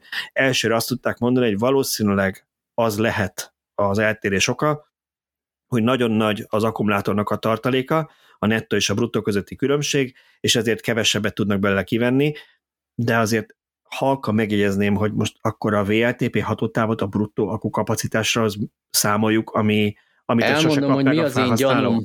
Volt néhány japán autóm, nem csak elektromos, de a Nissan is abszolút ide sorolható, hogy például míg a előbb említett Hyundai Ioniq 28 az a 0%-nál megáll, mint a faék, ugyanúgy a Nissan Leaf, amikor 0%-ot ír a műszerfalra, az még elmegy vagy 10-20 kilométert. És, és nekem volt Toyota Priusom, ami, ami szintén az volt, hogy már sikított, hogy nulla a range, és akkor lehet egy csalást kiáltani, vagy nem tudom, hogy a nem tudom, 50 literes tankba nem fér bele csak 42 liter uh-huh. üzemanyag, holott már sikított, hogy nulla range. Tehát a japánok tipikusan ilyen gigantikus pufferrel dolgoznak, ami valójában nem a bruttó és a nettó közötti puffer, hanem a műszerfalra kijelzett 0% alatt még lehet, hogy van 8-10 kWh, ami olyan szempontból szerintem jó, hogy a, a usert hamarabb paráztatja, és ezért ő hamarabb fog tölteni, és nem fog lemerülni. Olyan szempontból viszont Ja, és ennek egy mellékhatás, hogy mivel amikor ő azt hiszi, hogy 10%-nál tölt, az valójában még 25, ezért az akku élettartamra is jótékony hatást gyakorol. Olyan szempontból viszont nem korrekt, hogy így meg se tudod közelíteni a VLTP hatótávot, mint ebben a példában. De hogyha te elég bátor vagy és hajlandó vagy megállásig meríteni az autót, akkor meg tudnád közelíteni, csak hát ki az az átlag ember, aki erre hajlandó? Igen, az a baj ezzel, hogy 0% alatt ő már semmi információt nem ad arról, hogy még mennyit tudsz menni vele. Tehát, hogyha nincs egy OBD olvasod meg egy applikációd, uh-huh. ahogy én jártam a Nissan Leaf-fel, nem, egyszerűen nem tudod kihasználni azt a, azt a hatótávot, ami ott még benne van az akkumulátorban, és azért csalás ez a Nissannál is egyébként, mert hogy, hogy azzal a hatótával hirdetik, amit hétköznapi ember nem tud kihozni belőle. Tehát, hogy olyan akku kapacitást hirdetnek, amit a valóságban nem tudsz kihasználni belőle, és hát ugye innen jön ez, ami miatt állandóan húztok, hogy én nulláig merítem az autókat, mert a Nissannal máshogy nem lehetett közlekedni, amikor nem volt akku, vagy töltő az országban szinte sehol, nulláig kellett meríteni, meg nulla alá kellett meríteni, mert egy máskor nem lehet Igen, igen, csak ugye miután te jól kiismerted, de ez nem várható el egy, nem Abszolút, tudom, nagyanyámtól, hogy ő beül, és így az van. OBD olvasón a mobilon nézegesse, Abszolút. hogy amúgy nullát ír a műszerfalon, de még van benne 3 kWh, amivel még elmegyek 30 km. Igen, igen, igen. Most én azt, azt javasolnám, hogy tegyétek le azt az ásót, mert én értem, hogy jó hiszeműen próbálnánk elhinni a töltának ezt az első válaszát, ami én azt mondom, hogy ez, ez egyébként nem is a brüsszeli vagy japán központból jött, hanem ezt a Dán képviselet mondta, és ott lehet, hogy valakinek majd elmagyarázzák, hogy miért nem kéne sajtóinterjúkat adnia, mert az úgy kezdődött a Dán képviseletnek vagy a központnak a közleménye, hogy elnézést kérnek, utána néznek, kivizsgálják, jelentkeznek, és ennek a közleménynek itt kellett volna, hogy vége legyen. Ugyanis ez a próbáljuk menteni, és benyögtük ezt, az azért nem állja meg szerintem a helyét, aláírva, hogy amit mondtok, az persze valószínűleg így van náluk is, de itt a táblázatban elég egyszerűen is kell nagyon számogatni, azt látjuk, hogy papíron, VLTP hatótában ugyanannyi a két kerékhajtású BZ4X-nek a hatótávja, mint a Model Y négy kerékhajtású változatának, 504 és 507 km. Ehhez képest a Model Y ugye 30%-ot veszít, és az 355 km-t jelent, míg a BZ4X 51%-ot, és az 246 kilométert. Tehát azt én nem hinném, hogy 110 kilométernyi extra buffer van a, a Toyotának az akkumulátorában, mert az gyakorlatilag 50%-a az elérhető hatótávnak. Azt tudjuk, hogy ők hogy mérték ezt a fogyasztást? Igen, tehát, hogy tehát ők 0 százalékig vagy megállásig mértek, Igen. ez egy nagyon fontos ezt, kérdés. Ezt nem tudom, a Dán cikket megmondom őszintén Google Translate-tel olvastam, de erre nem emlékszem, Mert hogyha mit tudom, ők úgy mérték ezt, hogy mentek vele 50 kilométert, és azt extrapolálták, vagy nem tudom, hogy kell mondani, tehát hogy, hogy fölvetítették arra, hogy ha mhm. teljeset kihasználták volna mennyi, akkor óriási tévedhetnek. És nekem ez a problémám egyébként az ilyen jellegű tesztekkel, és most nem a toyota akarom védeni, de hogy, hogy messze menő következtetéseket levonni egy-egy ilyen teszt alapján, én még a mi saját fogyasztási tesztjeink alapján sem ajánlom senkinek. Hogy, Na, hát akkor én most házi feladatot adnék úgy a hallgatóknak, mint nekünk hármunknak, Tesla Björnnek van mostanában egy olyan sorozata, szerintem reklámoz valamilyen hordozható kis akut, hogy ő minden autót, amit tesztel, megállásig lemerít. Nyilván ott is változnak a körülmények, stb., de azért talán nem olyat, hogy a 250 helyett 350 km, úgyhogy keressük elő, most én se készültem ezzel, hogy tudom, hogy tesztelte nemrég a Toyota BZ4X-et, nézzük meg, hogy a lemerítés során ő, ugye ő megállásig, tehát az tiszta, ott elfogyott az energia, hogy ő mennyit ment ezzel az autóval, és hasonlítsuk össze néhány egyéb típussal, amit szintén lemerített. Nyilván ott lesz majd egy kilométer, hogy mennyit tudott ő kihozni belőle, és azt összehasonlítjuk a VLTP-vel, és ez kiderül, hogy, hogy most akkor csalt a Toyota, vagy csak kozmetikáz. Akárhogy is semmiképpen nem hiszem, hogy erre a hír, hírverésre vágytak, úgyhogy reméljük, hogy most már egyenesbe kerül az autó, meg hát ugye ennek vannak testvérmodellje a subaru is, úgyhogy jó lenne, hogyha ha kiderülne, hogy mi itt a túlpisság és a vásárlók ennek megfelelően tudnának dönteni. Jó, Toyota után Debrecen, és itt most azért adnám át Szöcske neked, mert te írtál két cikket, nem tudom, hogy pont ugyanaz volt a hír, vagy csak megtudtunk új infókat. Ugye arról szólt a hír, hogy kicsit több derült ki a BMW debreceni gyártásáról, állítólag akkugyár is lesz, de szerintem lehet, hogy csak akkupakgyár, mert a cellákat vásároljuk a helyi beszállítótól, nem? Igen, és nem. A két hír az valójában egy. Ugyanis egy ilyen promó, Szijjártó Péter Münchenben tartózkodott, és ott nyilatkozott egy ilyet, hogy a jövő héten mondok valami nagy csodát a Debreceni gyárról, ez volt az első hír. Nyilván ez körbejárt a sajtót, hisz érintettek vagyunk Magyarországon, alig várjuk, hogy végre termeljen ez a Debreceni üzem. Úgyhogy mindenki megírta, mi is megírtuk, de valójában semmit nem tudtunk, csak hogy, hogy nagyobb lesz a projekt, mint eredetileg gondoltuk, számítottuk, és akkor rá egy hétre, vagy talán nem is volt egy egész hét, akkor kiderültek a részletek, vagy legalábbis a publikus részletek, hogy a, az eredetileg tervezett autógyár mellé egy akkumulátor üzem is épül, ahol nem cellagyártás lesz, talán nem is kell, hisz most ott a szomszédban épülnek egyéb cellagyártók, hanem ez egy akupak összeszerelő üzem lesz gyakorlatilag, igen, ahogy mondtad, de mindenképp ez előnyös Magyarország számára is, hisz több munka lehetőséget biztosítanak, nyilván a BMW-nek költség szempontból is praktikusabb lesz, hogy a, ugye a debreceni gyár talán az első olyan üzem lesz, amit kifejezetten az új platformra épülő elektromos autóinak építenek. Biztosan máshol is fogják ezeket gyártani, de, de ez egy direkt erre dedikált üzem lesz, és nagyon fontos, hogy itt mellette fognak elkészülni az akupakkok, nem kell azokat majd szállítani. Tulajdonképpen környezeti szempontból is ez sokkal praktikusabb, hogyha ott a CRTL szomszéd utcában lévő gyárában elkészülnek a cellák, azt, azt csak nem tudom én, 10 kilométerre kell szállítani, lehet elektromos kamionnal szállítani telephelyen belül. Igen, ezt hát nem hiszem, hogy szemével fogják szállítani ezt a szemével, de az elég, eléggé befagyna a pokol előbb szerintem. De, de én is ezt akartam mondani, hogy most azt tudjuk, hogy az EVE, amelyik a BMW-nek egy akkubeszállító partner, és csak gyakorlatilag a BMW-vel tanultuk meg, a, vagy a BMW miatt tanultuk meg az akkugyártó nevét, Debrecenben telepít gyárat a BMW miatt. Ott ezt a CATR is, amit tudjuk, hogy a Mercinek is szállt, tehát a BMW-nek is szállt, tehát onnan is kapnak nyilván cellákat. Az elég furcsa lett volna, hogy az akupak összeszerelést, meg mondjuk nem tudom én, Shanghai-ban végzik, és körbeutaztatják a cellákat oda-vissza, amiközben a utca túloldalán készülnek.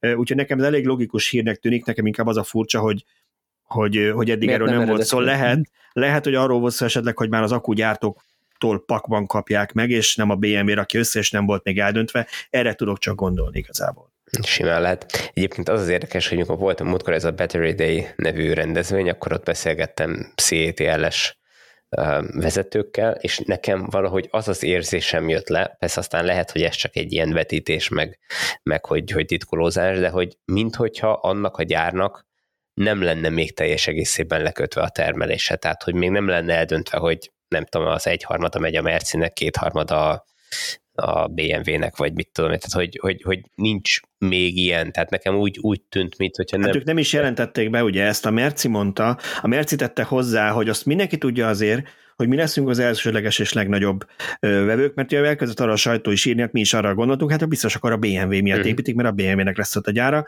és akkor a Merci tette itt hozzá, hogy gondolom, hogy a PR-ban nem maradjanak, hogy nem, nem, nem, a Kecskeméti gyár lesz a legnagyobb ö, ügyfele a Debreceni Igen, tehát hogy, hogy, simán lehet, hogy, hogy vásárolnak onnan, és simán lehet, hogy ez a szerződés az már megvan, de hogy, hogy ez csak egy része az összes gyártásoknak, hogy mekkora része, azt hát ugye nem tudom. Nem, nem kell emiatt nekik aggódni, tehát mire még ez a gyár elkezd termelni, addigra szerintem ott fognak toporogni a vevők, és Így majd van. válogatni Igen, lehet, olyan, hogy Olyan helyzet nem lesz, hogy nem tudják eladni a cellákat, Igen. amiket legyártanak, de Igen. még azt is hozzátenném, hogy hogy megint visszatuljak a WWF-es felvételre, én ott azt is felvetettem, amikor akugyártás kapcsán beszéltünk ennek a a környezeti lábnyomáról, meg a magyar akugyárakról, hogy azt se tudjuk, hogy itt milyen cellák készülnek, vagy milyen technológiával. Itt arról beszélünk, ha jól emlékszem, de javítsatok ki, hogy talán 2025-re ígéri a CLT, és megkezdi a termelést, vagy hasonló idősíkra emlékszem ebben az üzemben. Na most 2025-ben biztos, hogy nem olyan cellákat fognak gyártani, amik 2018-ban terveztek. Azt se tudom, azt se tartom kizártnak, esetleg nátrium cellák is készülnek majd ott. Azt se tartom kizártnak, hogy esetleg majd valamikor száraz elektrolás cellák is készülnek ott. Tehát amikor arról beszélünk, hogy milyen környezeti terhése lesz, addig ezt nem is tudjuk megválaszolni, amíg nem tudjuk, hogy milyen akucellák fognak ott Mondjuk készülni. a gyárnak biztos, hogy van erről valami sejtése hiszen azok alapján kell a, az elektromos bekötést megcsinálni a gyárhoz, azok alapján kell a vízbekötést megcsinálni a gyárhoz. Tehát, nem hogy... hiszem, hogy úgy, úgy szólnak a tervek, hogy srácok, valami csarnokot építsetek oda, az valamit, hogy belerakunk, majd Na, kitalálni. igen, tehát hogy, hogy biztos, hogy, hogy vannak egy nagyon, nagyon, nagyon pontos terveik, uh, ami nyilván egyfelől érthető, hogy ezt nem hozzák nyilvánosságra, hiszen ez üzleti titok lenne, hogy ők milyen technológiára készülnek és mind dolgoznak, és ezt nem feltétlenül biztos, hogy el akarják árulni, de azért a másik oldalon az szerintem elvárható lenne, hogy, hogy ennek a környezeti terhe, a tervezett környezeti terhelését azt, azt elárulják, nem? Tehát az biztos vagyok benne, hogy a megfelelő hivataloknak most le kell adniuk, hogy ezt, ezt a megfelelő hivatal, amelyik ezt jóvá hagyja, miért kezeli titkosan, ezt nem tudom. Szóval a, a WWF-es beszélgető partnerem Artur is arról beszélt, hogy ők a MTS kollégákkal pár évet csináltak egy tanulmányt arról, igazából összesítettek csomó külföldit, és abban a következtetéseket, hogy, hogy mi az akkumulátor gyártásának környezeti terhelése. Spoiler alert az lett a vége, hogy a belsőgésű motorokhoz képest még mindig sokkal, de sokkal jobb. Viszont, viszont ő is arra panaszkodott, hogy akkora a titkolózás az akkugyártóknál, hogy képtelenség tőlük bármi információt kapni vagy találni, úgyhogy ugyanoda jutottak mindig, ahova mi, hogy hát beszélgetünk róla, de nincsen sok első kézből származó infónk. És itt Most igazából mennyi víz is kell, mennyi áram kell egy kilovattórához? A szabályozó, pont, a szabályozó. Igen, Bocsánat, szerkesztőségi chatben erről beszélgettünk, és Laci bedobott egy számot, hogy szerintem mennyi kell egy kilovattóra, mennyi kilovattóra kell egy gigavattóra, vagy egy tök mindegy egy egységnyi akkumulátor legyártásához. Azon nevettem, hogy én is, amikor beszélgettünk, próbáltam rákeresni gyorsan, ugyanazt a linket találtam, mint ő, és aztán azt az információt találtam meg, tehát tudod, amikor Google-be rákeresel valamire, és találsz 42 oldalnyit. Na most erre volt 10 oldalnyi találat, és abból szinte mindenki ugyanezt az egy információt hozta le újra és újra és újra. De az, hogy nem tudod hogy az mennyire, hogy az mennyire Igen. helytálló, és hát mire készült a tanulmány, és mit vett figyelembe, és mikori. Szóval, hogy nincs róla egyszer info.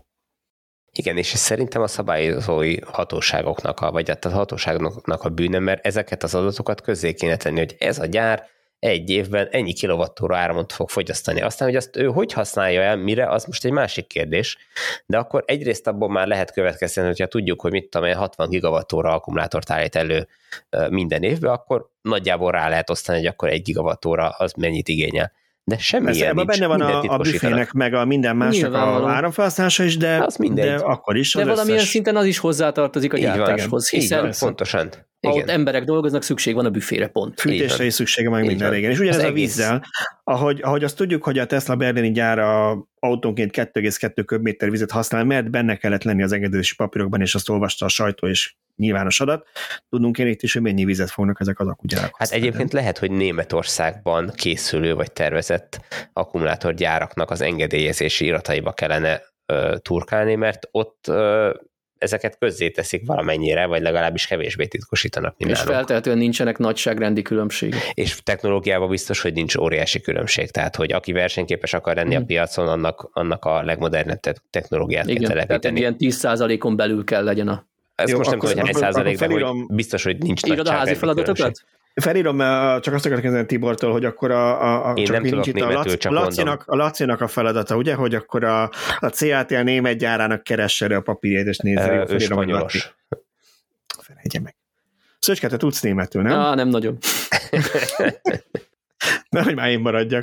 Na, beszéljünk, beszéljünk egy kicsit a Fordról. Tibor, volt egy nagyon izgalmas utad, és erről itt egy cikket, ezt szeretném egy kicsit promozni, mert szerintem nagyon érdekes egy ilyen gyárba eljutni, nekem nagyon nagy élmény volt az Audi gyárba jutni, neked, ha jól olvastam, hasonló élmény volt, bár kicsit megrázó élmény volt először eljutni a törökgyárba. Igen, és nem azért, mert belenyúltam az akkumulátorpakba, hanem mert arra ébredtem hajnali négykor, hogy remeg az épület.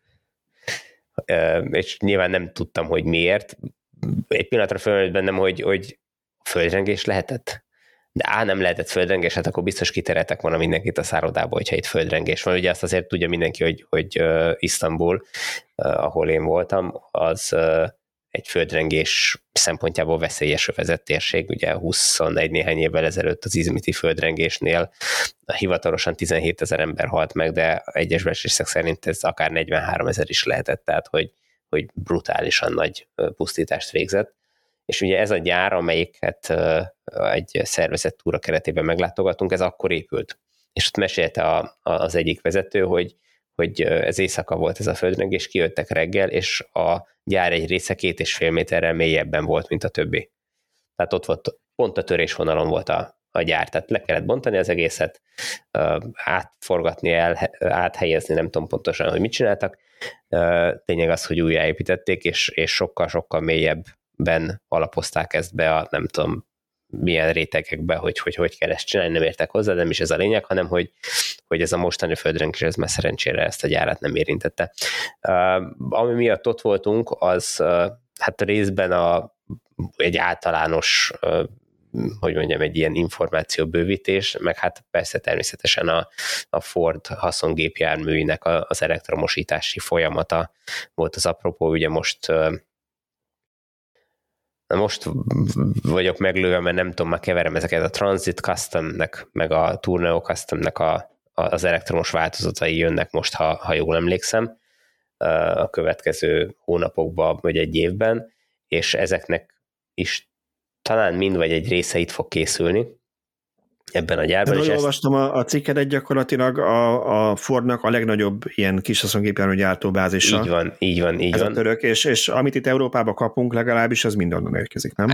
Nagy része Majdnem igen, mind. nagy része igen, azért nem teljesen, tehát ennyire nem lehet leegyszerűsíteni, hogy, hogy mindegyik innen jön, de, de például a, a Fordnak, ugye na, az kicsit visszalépni, hogy a, a Fordnak ez nem egy százszázalékos saját tulajdonú gyára, hanem egy török ö, nagyvállalat vagy egy ilyen nagy holding vállalattal közös cég ez, ahol mind a kettő cégnek, tehát a Fordnak is, meg a Kocs családnak is, ez egy családi, családi vállalkozás, még a hát száz évvel ezelőtt alapították, és mind a két cégnek 41%-os tulajdon része van a, a gyárban, és 18% van csak kint a, én ha jól értettem a tőzsdén, vagy kisbefektetők körébe, hogy most ez tőzsdei vállalat, azt hiszem a tőzsdei vállalat, igen, és hogy ez a gyár, a, vagy illetve hát ez a Ford Otosan nevű cég, mert ennek is több gyára van, tulajdonképpen a Ford haszongépjármű gyártásának a, a, a, az alapja. Tehát vannak olyan típusok, amit, amit világszerte innen szállítanak mindenhova. Tehát például nagy nyerges vontatókat nem csinálnak sehol Ford emblémával, csak itt. És ezeknek a fejlesztése is itt történik. Tehát egy, egy, egy iszonyatosan nagy gyár és tervező bázisról beszélünk, rengeteg sok termékkel, rengeteg sok munkavállalóval, és, és iszonyatosan nagy uh, bevétel. Tulajdonképpen a, a, ez a a, a, azt hiszem, hogy a Ford Otosanra mondták, hogy, hogy 800, na most, most meg vagyok kettőzötve, lehet, hogy a, a, a Kocs család, Kocs Holdingra mondták, de, hogy, de nem, szerintem a Ford Otosan az, amelyik 8%-át a, a, a török GDP-nek állítja elő. Tehát, hogy az brutálisan nagy. Tehát, hogy, hogy... Hát egyébként azért azt, azt itt érdemes szerintem emlékeztetünk arra a hallgatókat, hogy Ugye amikor korábban beszélgettünk, megírtunk a, a Fordnak az európai személyadós üzletágának a problémáiról, és hogy hosszú ideje veszteséges, ugyanakkor a kis haszongépjárműkben pedig piacvezető, és az nagyon is nyereséges, az a nagyon jól működik, tehát abban nagyon erős a Ford, itt Európában mindenki. Igen, tehát egy nagyon jó kínálatuk van, nagyon sokféle modell, egyre több benne az elektromos, és uh, itt a gyártósoron megnéztük, hogy ezek hogy készülnek. Döbbenetes egyébként ezt az emberek saját szemével látni, hogy tényleg az történik, amiről így nagyon sokszor írunk, hogy, hogy egymás után jövő járművek hát annyira különbözőek, amennyire csak lehet. Tehát, hogy az egyik csak egy, egy felépítmény nélküli alváz egy, egy utas cellával, egy karosszéria elemmel ott az elején, a másik meg egy, mit tudom én, egy, egy magasított felépítményű, hosszú tengelytávú, nagy dobozos jármű, mit tudom én, négy kerékhajtással. Tehát, hogy, hogy van első kerék, hátsó kerékhajtás, összkerékhajtás, uh, van az elektromos hajtás, és a kabin méretekből is mindenféle van, szóval döbbenet, hogy ezeket mind össze tudják szervezni, és ugye amit ilyen apróság, és ma már ez így tök természetes nyilván egy ilyen gyárnál, de hogy amikor lefestik az autót, akkor még rajta van a, az ajtó a, a kocsi szekrényen, de azt, hogy kényelmesen be lehessen szerelni az ajtóval benne lévő ö, tartozékokat, üvegek, gumik, belső ö, kárpitozás, mit bármi, ami rajta van, vagy, vagy, vagy benne van, ahhoz leszerelik ezeket. És elmegy egy, a gyáregységnek egy tök külön másik részébe, ahol szépen lassan beépítenek minden ilyen nyavaját, és a, a futószalag végén akkor ér vissza az autóhoz a, az ajtó, amikor az az autó is odaér az egyéb szerelésekből, hogy vissza lehessen szerelni. Tehát, hogy ez döbbenetes, hogy ezt hogy tudják összehozni, és, és ezt megcsinálják. Nyilván ez minden gyárban így van. Ezt akartam, hogy emlékeim szerint az Audi gyárban is így volt, sőt a Tesla-nál is láttunk ilyen videókat, Igen. és ennek nem csak az oka, hogy, a, hogy az ajtóba be lehessen szerelni, hanem a műszerfalat általában egy ilyen robot emeli uh-huh. be így egybe, már összeszerelve az autóba, és hogy ott az ajtó az kicsit útban van, ugye Igen. volt az a bizonyos tesztünk, amikor gyereküléseket próbáltunk berakni autókba, emlékeztek eh, helyen, na hát körülbelül el lehet kezdeni, mennyire lenne egyszerű a robotnak is az ajtón be, bepréselni a műszerfalat. Tehát, hogy én nem azt akarom mondani, hogy ez a Ford Otoszánnak a, az egyedi sajátossága, de, de ettől függetlenül ezt, ezt saját szemmel látni, ez, ez így döbbenetes. Persze. Tehát, hogy olyan méretek vannak, hogy, hogy beültettek minket egy ilyen kis vanatszerű valamibe, amiben itt Magyarországon sok helyen körbeviszik a gyerekeket ilyen látványosságoknál. Na, olyanba utaztunk, hosszú percekig mentünk az egyik helyszínről a másikra, és csak ugyanabban az épületben voltunk, tehát, hogy eszméletlen, ami, ami egy ilyen gyárba folyik.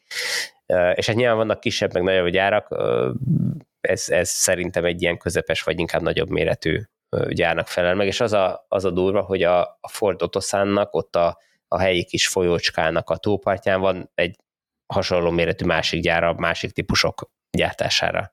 tehát hogy, hogy, hogy szédületesen nagy gyártóbázist építettek össze, és hát ami, ami valamennyire talán egyedülálló, hogy nekik saját kikötőjük van ott a, a Boszforusz egyik öbléve, vagy az már lehet, hogy Márványtenger az mindegy, mindegy. Tehát ott az egyik öbölbe, öbölre, öböl partján van ez a, a, az épület együttes, és, és hogyha az ember rákeres erre műholdképen, akkor elképesztő azt látni, hogy ott állnak sorba berakodásra váró autók a, a műholdképeken Google Maps-en, hogy, hogy fölkerüljenek szédületes. Jó, minden egyéb, minden egyéb részletet el lehet olvasni a cikketben, fotókkal. Nem húzom tovább az aki, időt, értettem? Aki, ne, hát ezt ugye kev csináló akart lenni, ne lőjünk le minden point, olvassák el a cikket, itt lesz a link a leírásban, és aki elolvassa, az azt is megtudhatja, hogy hogy van az, hogy mosómedvét is gyártanak itt a port török gyárában. Na jó, mai utolsó hírünk, mai utolsó hírünk, az kicsit elmobozunk. Ingyenes parkolás Debrecen, Szöcske szerintem erről is te írtál elég sokat, úgyhogy itt átadnám megint csak neked, de annyit emlékeztető azoknak, akik esetleg csak most hallják ezt először, hogy ugye Debrecenben is azt tervezték, hogy megszüntetik az ingyenes parkolás a zöld rendszámoknak. Az Elmob azt mondta, hogy ezt talán át kellene gondolni, nagy meglepetésünkre Debrecen városa hogy döntött, hogy akkor elnapolják a döntést és átgondolják, és azt mondta az Elmob, hogy akkor ő lerak, vagy azt kérték, hogy rakjanak le javaslatokat, hogy mit lehetne helyet, vagy hogyan lehetne, és ezt erről te írtál, Szöcske, hogy mit találtak ki. Uh-huh. Így van, a Magyar Elektromobilitás Egyesület, te csak a rövidített nevét mondod, mert féltél, hogy Én lesz nem mondok, nem mondok semmit, nem mondok semmit, mert a végén elrontom. Más tudom, hogy én mi vagyok. A Magyar Elektromobilitás Egyesület kidolgozott egy javaslatcsomagot, hogy mit választhatnak, vagy mit lenne célszerű választani egy, nem csak Debrecennek, bármelyik magyar városnak, aki fontolgatja, hogy, fontolgatja, hogy kivezesse, vagy esetleg most szeretné bevezetni a, a zöldrendszámos járművek parkolásához kapcsolódó kedvezményeket. És hát szerintem elég, elég sokoldalú egy ilyen SWOT matrixot ábrázol gyakorlatilag, hogy előnyöket, hátrányokat összegyűjt a javaslat az egyes lehetőségekhez.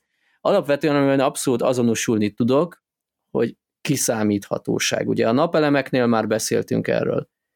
Tisztában vagyunk vele, hogy nem lesz örökké ingyen parkolás. Nekem azzal sincs bajom, ha jövő januártól nem lesz, de akkor arról nem most kéne decemberbe szólni, hanem tavaly vagy tavaly előtt decemberben kellett volna. Úgyhogy ez, a, ez az én fő érvem, ami miatt megfontolásra ajánlom ezt minden városnak. Nincs gondunk vele, hangsúlyozom, vezessék ki, de legyen kiszámítható, illetve felsoroltunk még olyan dolgokat, hogy, hogy mi az, ami, ami előnyös vagy, vagy hátrányos ebben a, ebben a cikkben. Kiemelnék egy-két dolgot, tehát például itt van egy érdekes ellentét, hogy talán talán szólnak, de lehet hülyeséget mondok. E, volt olyan város Magyarországon, aki úgy döntött, hogy kizárólag a helyi villanyautósokat támogatja, a távolról érkezőket nem, nekik kell regisztrálni, és ők kapnak talán féláron bérletet, vagy ilyesmit. Na most ebben az az érdekes ellenmondás, hogy nyilván a helyi villanyautósokat fogja a helyi testület előnyben részesíteni, mert ők fognak rájuk szavazni a következő választáson. Ugyanakkor ha így jobban mélyre ásunk ennek, akkor azzal, hogy a helyiek továbbra is megkapják az ingyenes parkolást, de az ország túlsó oldaláról érkező nem, gyakorlatilag a parkoló kihasználtsága nem fog változni, hiszen Debrecenben nem a Zalajgerszegi villanyautós fog tömegesen, rendszeresen napi sok órában ott parkolni, hanem a helyi vagy a szomszéd településről odaingázó, dolgozni odaingázó. Tehát amellett, hogy hoznak egy korlátozást, közvetítenek egy nagyon negatív marketing üzenetet a városból a turistáknak, a városról, hogy ne gyertek ide, mert itt mi nem szívesen látunk titeket. Ezzel szemben a problémát nem oldják meg, mert ha eddig nem tudom én 140 parkolóhelyet foglaltak naponta a zöldrendszámosok, ha kitiltják az alegerszegéket, akkor 139-es felet fognak átlagosan foglalni, tehát gyakorlatilag semmi nem változik, ellenben egy rossz marketing üzenetet kiadtak. Ja, de változik, egy csomó adminisztrációt a nyakába zúdítanak a helyi villanyautósoknak és a helyi parkolási társaságnak. Igen, nekem erről az jutott egyébként eszembe, hogy kicsit olyan, mint a nem tudom, ilyen turisztikai vonalon talán, mint, mint az étterem, nem? Hogy, hogy egy étterem is nagyon sokat költhet marketingre, és akkor valaki ezt el fog venni, mert az, mert az jól hangzik, de sokkal többet számít, amikor az ott fogyasztó vendégek utána a Google-on vagy valahol értékelik, és megosztják, hogy bunkó volt a pincér, vagy nagyon kedves mm. volt, hogy jó volt a kaja, vagy rossz volt a kaja, és ez, ezzel is így van, hogy nem azért fog valaki elmenni Debrecenbe, mert ott ingyen lehet parkolni, akkor elviszem a családot oda hétvégén, és akkor jól ingyen parkolunk, hanem elmész Debrecenbe a családdal, és amikor jó élmény volt, akkor és egyébként emlékszel, még ingyen is lehetett parkolni a belvárosban, máskor is jöjjünk, mert tök jó volt az a kis étterem, meg nem kellett a parkolással szórakozni, ez így összeadódik, és sokkal több a negatív hoza, hozama, amikor, amikor ezt elveszik, mint amennyibe ez kerül a városnak. Uh-huh. És ha nem akarunk két órás villanyórát, akkor én több pontot nem emelnék ki. Szerintem elég volt ez, hogy a, a helyi villanyautósok előnyben részesítése az nyilván szavazatokat hozhat a testületnek, ellenben egy negatív marketing üzenetet közvetít a városról, de ebben a javaslatcsomagban még van vagy nem tudom, 8-10 elég sok hasonló, hasonlóan kielemezett pont, úgyhogy egyrészt érdekes lehet bármilyen villanyautósnak elolvasni, másrészt nagyon reméljük, hogy a döntéshozókhoz is eljut, és nyilván nem mi akarjuk nekik megmondani a tutit, de úgy gondolom, hogy sok képviselőnek nincsenek saját tapasztalataik elektromos autóval, esetleg nem volt még lehetőségük idejük, hogy a országban vagy akár külföldön bevett gyakorlatokat áttekintsék, átnézzék, hát az elmob ebben segít nekik, hogy egy néhány oldalas dokumentumot kell elolvasni, és ebbe zanzásítva ott van. A, a, link az benne lesz itt a podcast leírásában a cikkethez, úgyhogy mindenkinek javaslom, hogy olvassát, mert tényleg szerintem, szerintem reálisak ezek a felvetések, ezek alternatívák, és szerintem ennek az, a, az lehet a kulcsa, amikor, amikor talán a, a előző egyik adásban beszéltünk erről, hogy a debreceni, vagy lehet, hogy utána történt, adás után már nem tudom, a debreceni közgyűlés, hogy amikor ott megkérdezték, hogy akkor mégis ez hány autót érint, meg hány parkolót használnak, és akkor ezt senki nem tudja. Tehát akkor így kiderülhet talán az erről szavazó politikusoknak is, hogy ez nem azért született ez a döntés, mert volt valami felmérés a parkolási társaságnak, hogy én nem tudom, 20% a parkolektek foglalt, hanem itt azért Debrecen abból a szempontból kivételes a többihez képest, hogy itt azért egy valami szám elhangzott, ami Igen. 128, vagy... Hát sajnos nem tudom a számot, úgy, valami, hogy... Valami, mindegy, de lényeg az, hogy, hogy mondtak egy konkrét érdekel, számot, hogy, hogy, hogy, hogy, hogy hány autót, vagy hány parkolóhelyet foglalnak el, és ez alapján ők készítettek számításokat, de azért én megpróbáltam visszakövetni, hogy, hogy milyen kihasználtság mellett érhetők el ezek a számok, és nem volt teljesen konszisztens minden, minden számításnál, tehát minden összegnél a, a számítás. Nem mondom, hogy nem mondanak igazat, de, de, de nehéz, nehéz volt reprodukálni a számításokkal ezeket a, az összegeket, amik nekik kijöttek. Igen, továbbra is az a helyzet, hogy talán másfél százalék a zöld rendszámos autónak az aránya a teljes magyar flottában, valami hasonló, hogyha nem arról van szó, hogy Debrecenben ez aránytalanul magas és 20 százalék, akkor, akkor elég nehéz elképzelni, hogy ez, konkrétan ez okozza. Annyi, annyiban igazuk van, hogy elkezdenek ezzel foglalkozni, hogy most kellene ezen gondolkozni valóban, uh-huh. hogy két év múlva merre menjünk tovább. Így és most kellene kommunikálni a villanyautósok felé is, és uh, annyiban is igazuk van, hogy amíg ingyenesen korlátlanul parkolhat egy zöld rendszámos autó, akkor ő több órát fog ott állni. Tehát, hogyha ha fizetnem kell a parkolásért, igyekszem minél gyorsabban elintézni a dolgom, vagy egy távolabbi parkolóba állok meg, ha egész napos programom van. Ellenben a zöldrendszámossal kicsit ilyen lazán kezeljük, hogy hú, hát megállok én ott közvetlenül a bolt előtt egész napra is akár, vagy a, nem tudom, a pályaudvar előtt, ha fizető parkoló van, és akkor elutazok nyaralni, mert vonattal mentem nyaralni, és milyen jó, hogy ott fog várni az autóm, és akkor egy hétig foglaltam egy helyet, olyan helyen, ahol amúgy pörögni kéne az autóknak. Tehát én megértem, hogy hozzá akarnak ehhez nyúlni, előbb-utóbb hozzá is kell, csak tegyük ezt kiszámíthatóan előre jól kommunikáltan. Így van, így van, abszolút. És mm, én nem látom itt az adásmenetben, de volt az elmobnak egy másik javaslata is most a héten. Azt a... nem teszik el a jövő hétre, hogy megint lehessen az elmobról beszélni? Oké. Okay. Aki nagyon kíváncsi, az nézze meg, hogy mit javasolt az elmob, aki ilyen nem. cliffhangerrel zárni egy adást, gyerekek, de tényleg. Oké, okay, hogy ne legyen ennyire, ennyire nagyon rossz. Uh, én bedobnám még a Tesla Supercharger szavazást, ezt se beszéltük meg, de de... Azért nem beszéltünk róla, mert nem volt nagy változás, ugyanúgy én megnéztem az adás előtt, tizedik Pécs a globális listán, hozzáteszem, hogy már csak 53-mal lemaradva a kilencediktől, ami egyébként az egy európai helyszín, tehát ugyanígy ötödik Európában, és 53-ra maradva a negyedikről. Igen, és pont ezért akar, akartam elővenni ezt a témát, mert hogy ez a napokban még 46 volt. Tehát az látszik, hogy miközben Pécsre leadott szavazatok száma már nem nő, jelentősen, a németek még mindig aktívak, és, és tolják bele a szavazatokat ezekbe a helyszínekbe, és én attól félek, hogy ugyan most le van maradva a 11 egy bő száz szavazattal, de ez még a hónap végéig könnyedén elolvadhat, úgyhogy én mindenkit, aki még nem szavazott, arra biztatnék, hogy, hogy szavazzon, és hozzon még egy embert, meg, meg mit tudom én, ami, ami kell még ahhoz, hogy, hogy uh, föltornásszuk Pécset a, vagy legalább megtartsuk a tizedik helyét. Így van, így van. Jó, hát akkor szerintem ennél szebb gondolattal, hogy hozzunk magunkkal még egy embert, nem is találhatnánk adást. Úgyhogy akkor ez volt a Villanyóra 154. adása. Jövő héten újra találkozunk veletek ugyanitt. Sziasztok! Sziasztok! Sziasztok! Köszönöm a figyelmet, elnézést, én bakiztam bele, szóval köszönöm a figyelmet, sziasztok! Sziasztok! Sziasztok!